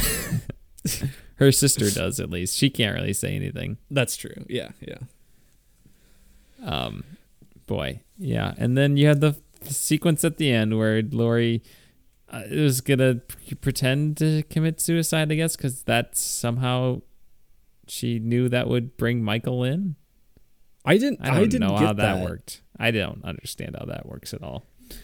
Like, I like. What would that do? That, in, unless Michael was already in the house, like, how would that draw Michael? And if Michael was already in the house, like, why wouldn't I? Like, why wouldn't you just wait? Like, arm yourself and wait for him to come in the door or something? Like, I, it didn't. seems like an unnecessary fake out detail. You didn't really think I was going to do that, did you? I'm like, what? I thought it was more likely that you would just do it because you ruined your granddaughter's life, apparently. Also, Um, I thought, yeah, I was honestly there was there's part of me that thought she was like legit contemplating suicide, which I was like, you know, that she has gone through a lot, and I mean, obviously don't want to see her commit suicide, but it would be an interesting thought process for the character to go through. Um, but then she shoots a pumpkin, which is clearly not brain guts. Just shoots it on the wall. Corey sees that as like, oh, Laurie killed herself. sees the pumpkin guts, and then comes in. yeah. Oof. Oof. Um, and then, oh no, Laurie killed Corey. Yep. Mhm. What a Which is- believable thing. Yeah, and that is that doesn't lead anywhere. Her granddaughter's like, Allyson, no, yeah, I don't yeah, like you for like getting five mad a little minutes." bit, Then they and then yeah, oh, they- go stab Michael Myers to the the the counter. hmm Yeah, it that whole final fight. I mean, it was it was gruesome, but I don't know. It just it it was lacking because there was no build up to it, and I feel like there just could have been more to it. That should have been the whole movie. Yeah, Why was that not the whole movie? honestly you know it, what would have been really cool if it's just like a like cat and mouse game between michael and laurie like maybe if we have this all-powerful michael and michael's just like chasing her down constantly or something or or other way around i don't know like have something a more interesting dynamic between the two Wow, it's almost like they already did that with the Halloween 2018 movie and should have just ended it there.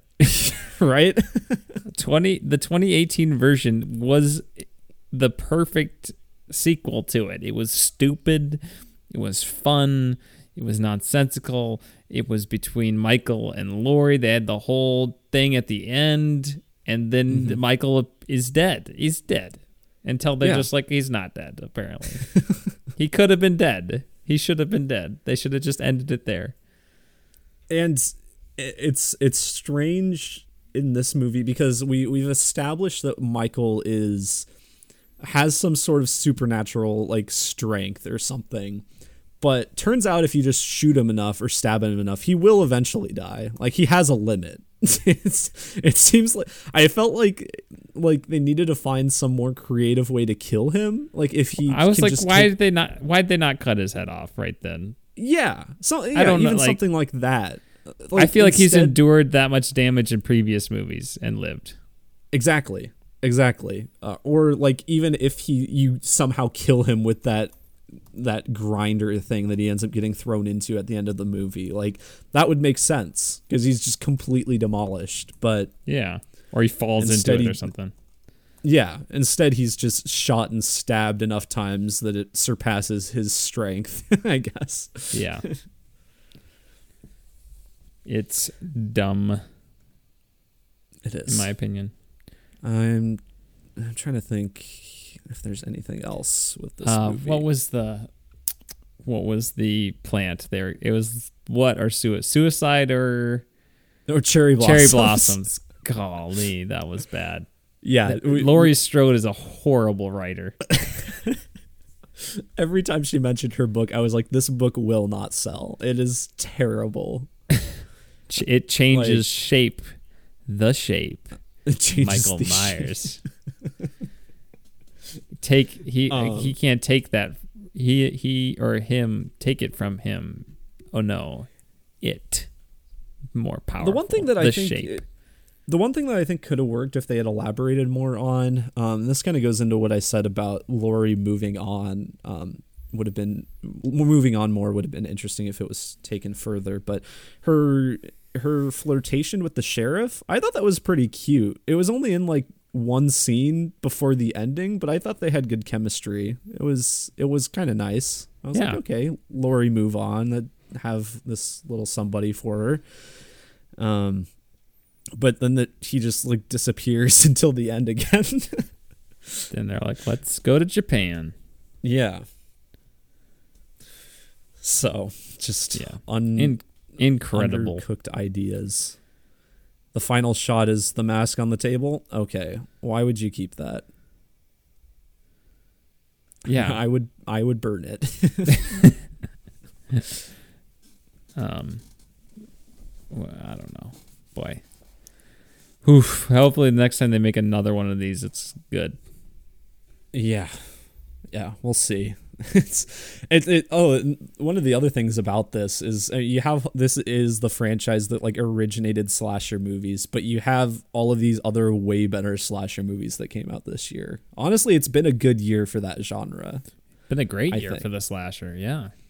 Even I mean, I know lots of people didn't like it, but I think even the new Texas Chainsaw was better than this cuz it at least understood the assignment and just was really stupid and it was full of hilarious kills. Yeah, also, see, that's the movie I should have watched because I feel like I've heard people actually really enjoy that movie Mm-hmm. for what it is, and I feel like that's what this was missing. So maybe I'll just watch that to Yeah. fill that hole in my also it's like slasher soul.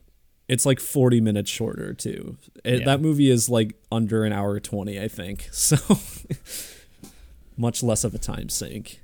But Nice, great, well, Yeah. good, very Cool. good. Shall we finally move on? I think so. Yeah. All right. Don't watch Halloween Ends. Hopefully, you just listen to this. Watch Yeah. a different, better Call it horror good. movie. All right, sounds good. Holden, what are you doing? What are you doing? What are you doing? No, what are you doing? What are you doing? No, what are you doing? What are you doing? All right, Jimmy. Uh, this week, We we spent forty minutes talking about Halloween ends. I knew it was going to happen. There's just so much bad to say about that movie. Um, if you skipped over, I highly recommend reconsidering and going back and just listening to that instead, because you'll probably get more out of it than watching the movie. Um, anyway, uh, She Hulk finished this week. Um, so can kind of give my final thoughts on that as a show. Um, I think it works better than some people think. I think it's it's interesting because you have this and Werewolf by Night out around the same time. They're probably two of the most creative things Marvel has done because this very much so sticks to an episodic format. There is kind of an overarching story, but it's even less prevalent than like WandaVision or something. Like this is it very much is like episode to episode. Um and you have the Daredevil stuff, which is great. Um, but uh, the ending is, I, I feel like it is going to be really, really split, even more so than the rest of this show. But I think it works really well um, for what the character of She Hulk is and everything. And it does, it's able to poke fun at a lot of Marvel TV and movie tropes about the last the like the endings, the climaxes and stuff without hypocritically falling into those trappings itself. So I think it was very interesting. I I want to see more from She-Hulk. I'm intrigued. All right, very nice. So I would recommend She-Hulk to any of you if you haven't watched it. Um, but other than that, uh, I went to the re-release of Avatar. I mentioned this to you. Um, saw it in 3D, and it was pretty awesome. I really liked it. In 3D, it works really well. Um, the movie is clearly shot for uh, such an experience because of just how everything is. It just has so much more depth with the 3D, and there's there's not like a you know pop out right in front of your face kind of thing really at all in the movie but i think it just makes the whole movie feel more organic in 3d that it's not distracting the Way of Water's not going to be 3D, is it? i think it might be releasing partially in 3d jimmy I'm not going to it in 3D. Hold on. why You're gonna have to see it again. okay fine i'll see it twice You know I'll how take- terrible it is to be someone who wears glasses and goes to a 3D movie. It's an awful experience. i do not because i am not one of those people so. I can imagine though. That does sound like it sucks. Anyway very cool in 3d unfortunately it's not in theaters anymore so i can't recommend you go out and see it. Um other big thing i watched this week is i watched the new hellraiser on hulu. Um i've never seen a hellraiser movie before. I kind of just watched this because uh, my roommate is actually a pretty big hellraiser fan has watched several of the movies and just was like, I've like never "Hey, even heard of this before this week. really What The- is the this? movie Yeah. oh do you like like before i'm talking about it Well, no, I've heard the of the new movie coming out. I've never heard Okay. of this franchise.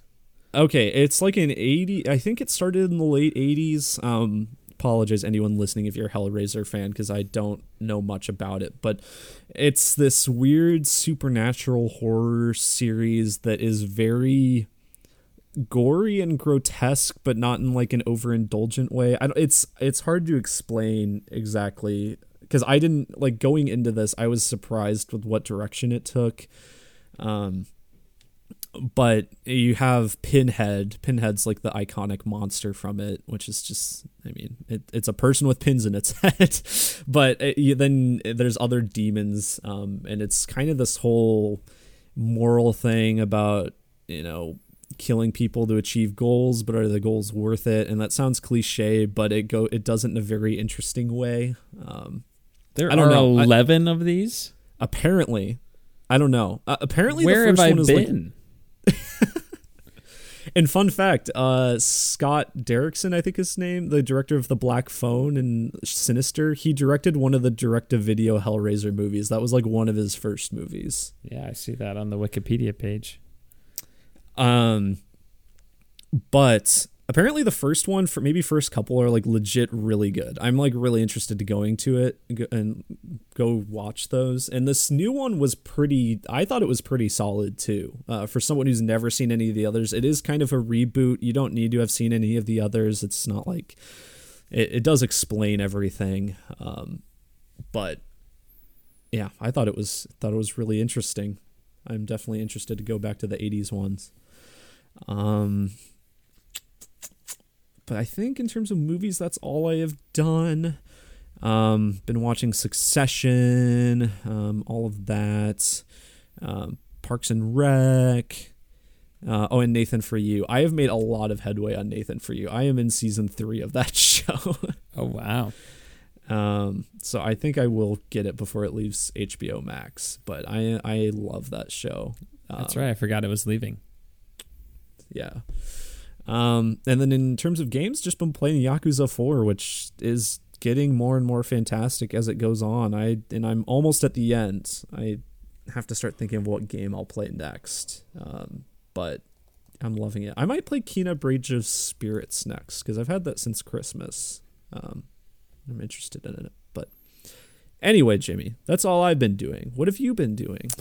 Uh, well, let's see. I finished the rehearsal, which Oh, yeah. uh, pretty good. I don't think I enjoyed it as much as Nathan for you. I didn't. I don't think it's as good as people are making it out to be. Okay. Like I was like, I don't feel like this is that much different than anything I saw in Nathan for you in terms of like the absurdity of anything. Sure. Um, but I don't know if you really like it, great. Uh, kind of funny though. I so after we went to Halloween ends, I had like a dream that it was like the rehearsal, but it was a rehearsal for like Michael Myers chasing me. So like Michael Myers was there, like, and I was like hiding under a couch in like a place and like a bar or something, which is where like a lot of Nate, uh, the rehearsal takes place. It's like this recreated bar. So Damn. interesting dream to gave- have. Halloween ends gave Jimmy a nightmare. It wasn't really a nightmare. Like it was just like we were just working together through this thing. Okay. Like he was my, you know, screen partner, scene partner. oh, okay. Okay. So it was kind of weird. I don't know. It was funny. Um, otherwise, I watched the last episode of Rings of Power here this weekend. Mm-hmm. I yeah, it's fine. It's good. I guess. I don't know. I don't hate the show. I don't love the show. I was entertained. I would watch the second season. I think a lot of people on the internet are, like hate the last episode, Really? um, which is, Is it like is it like a Lord of the Rings fan outrage, or is it just people? I think like it's it? a Lord of the Rings fan outrage. Oh, okay. Um, of like, oh, uh, they reveal who Sauron is. It's like, okay. I mean, I, I kind of thought maybe, but I really didn't think about it too hard. So it's pretty obvious now that I think about it. But I really wasn't thinking about it because I didn't care. Mm-hmm. So, um, I thought it was entertaining enough. Galadriel is just such a awfully written character. I think in this first season, though. And I think that holds true the entire season. I just am like, this character needs like I like the idea of Galadriel. Mm-hmm. Boy, they need to write her, her better, please. Do they go back to the the tower that the dwarves are building? Yeah, the very Oh. last episode, finally. yeah, I mean, yes, there are rings of power at the end of the season. I'll just say that. Okay. Um, but yeah, and it is kind of comical though because they're like, well, well, let's make a crown. We'll try making it. Oh, that didn't work. We'll have to make something smaller, something circular. Like it's a ring. We all know it's gonna be a ring. Just make a ring. Hmm, something in a circle that you can wear. wear Hmm. It's got to be smaller than a crown. Maybe like a necklace, a bracelet, an anklet. The anklets of power. the silly bands of power. um, yeah, I think the music's been pretty good though in that series. I'll stand by that. Okay. Um, yeah, I would cause I would say that the Harfoots and the Durin slash Elrond relationship is the strongest part throughout. And if that was Okay. the whole show, I think it'd be very good. And the rest of it is a little, it's very mediocre in my opinion. But there are a couple moments where like, oh, that was pretty cool. Um, yeah. So we'll see. Uh, the creators have said some ridiculously stupid statements since the finale, though. They're Like, like, what? oh, they're like season two is when Sauron is like, they're like Sauron is going to be like Walter White in season two. what? Is, What does that mean? It's like uh it's like the that one dinosaur being the Joker. yeah, it's like that. It's like it's dumb. It's not that dumb, but it's Not pretty quite. dumb. Um, let's see if I've done anything else. I probably have Holden, but I am blanking on it. Emily and I have been watching a little bit more of Game of Thrones. We watched the Purple Wedding. Holden, that's the last episode we were on. The uh, Oh, okay. The royal wedding between Queen Margaery and King Joffrey. Um, Nice. so yeah, what could go wrong? yeah. What what could go wrong at a Game of Thrones wedding? Uh, otherwise, I think that's it, Holden. So you can take us home because I got to go pee. All right. So this next episode, we've got the ninth episode of uh, House of the Dragon, seventh episode of Andor. Uh, we will do the back half of Lord of the Rings: Rings of Power. I still have not started any of those episodes, so that'll be a large focus of my next week. Um, and we will also do Black Adam. Um, oh, can't wait, Holden. fun filled next weekend. Um, but if you want to leave us a request, you can do so by leaving us a five star review on iTunes or by uh, emailing us at tompodcast at gmail.com or by donating to our Patreon. I also want to mention I sent this to Jimmy, but um, the VelociPastor 2 has a Kickstarter going right now. Um, and you guys should go support it. I want to see a VelociPastor 2. Yes. So We're planning on supporting it, so please do that. And uh, yes, it's a it's a great film, and we reviewed it on the podcast. So do check it out if you have Amazon Prime, mhm. and then uh, listen to our review and go support it on the Kickstarter. So awesome, Holden. That's all you got? Yeah, that's it. All right, then. Adios, pantalones. Love you.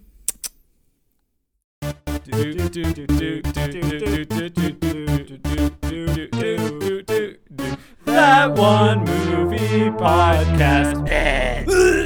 Dump.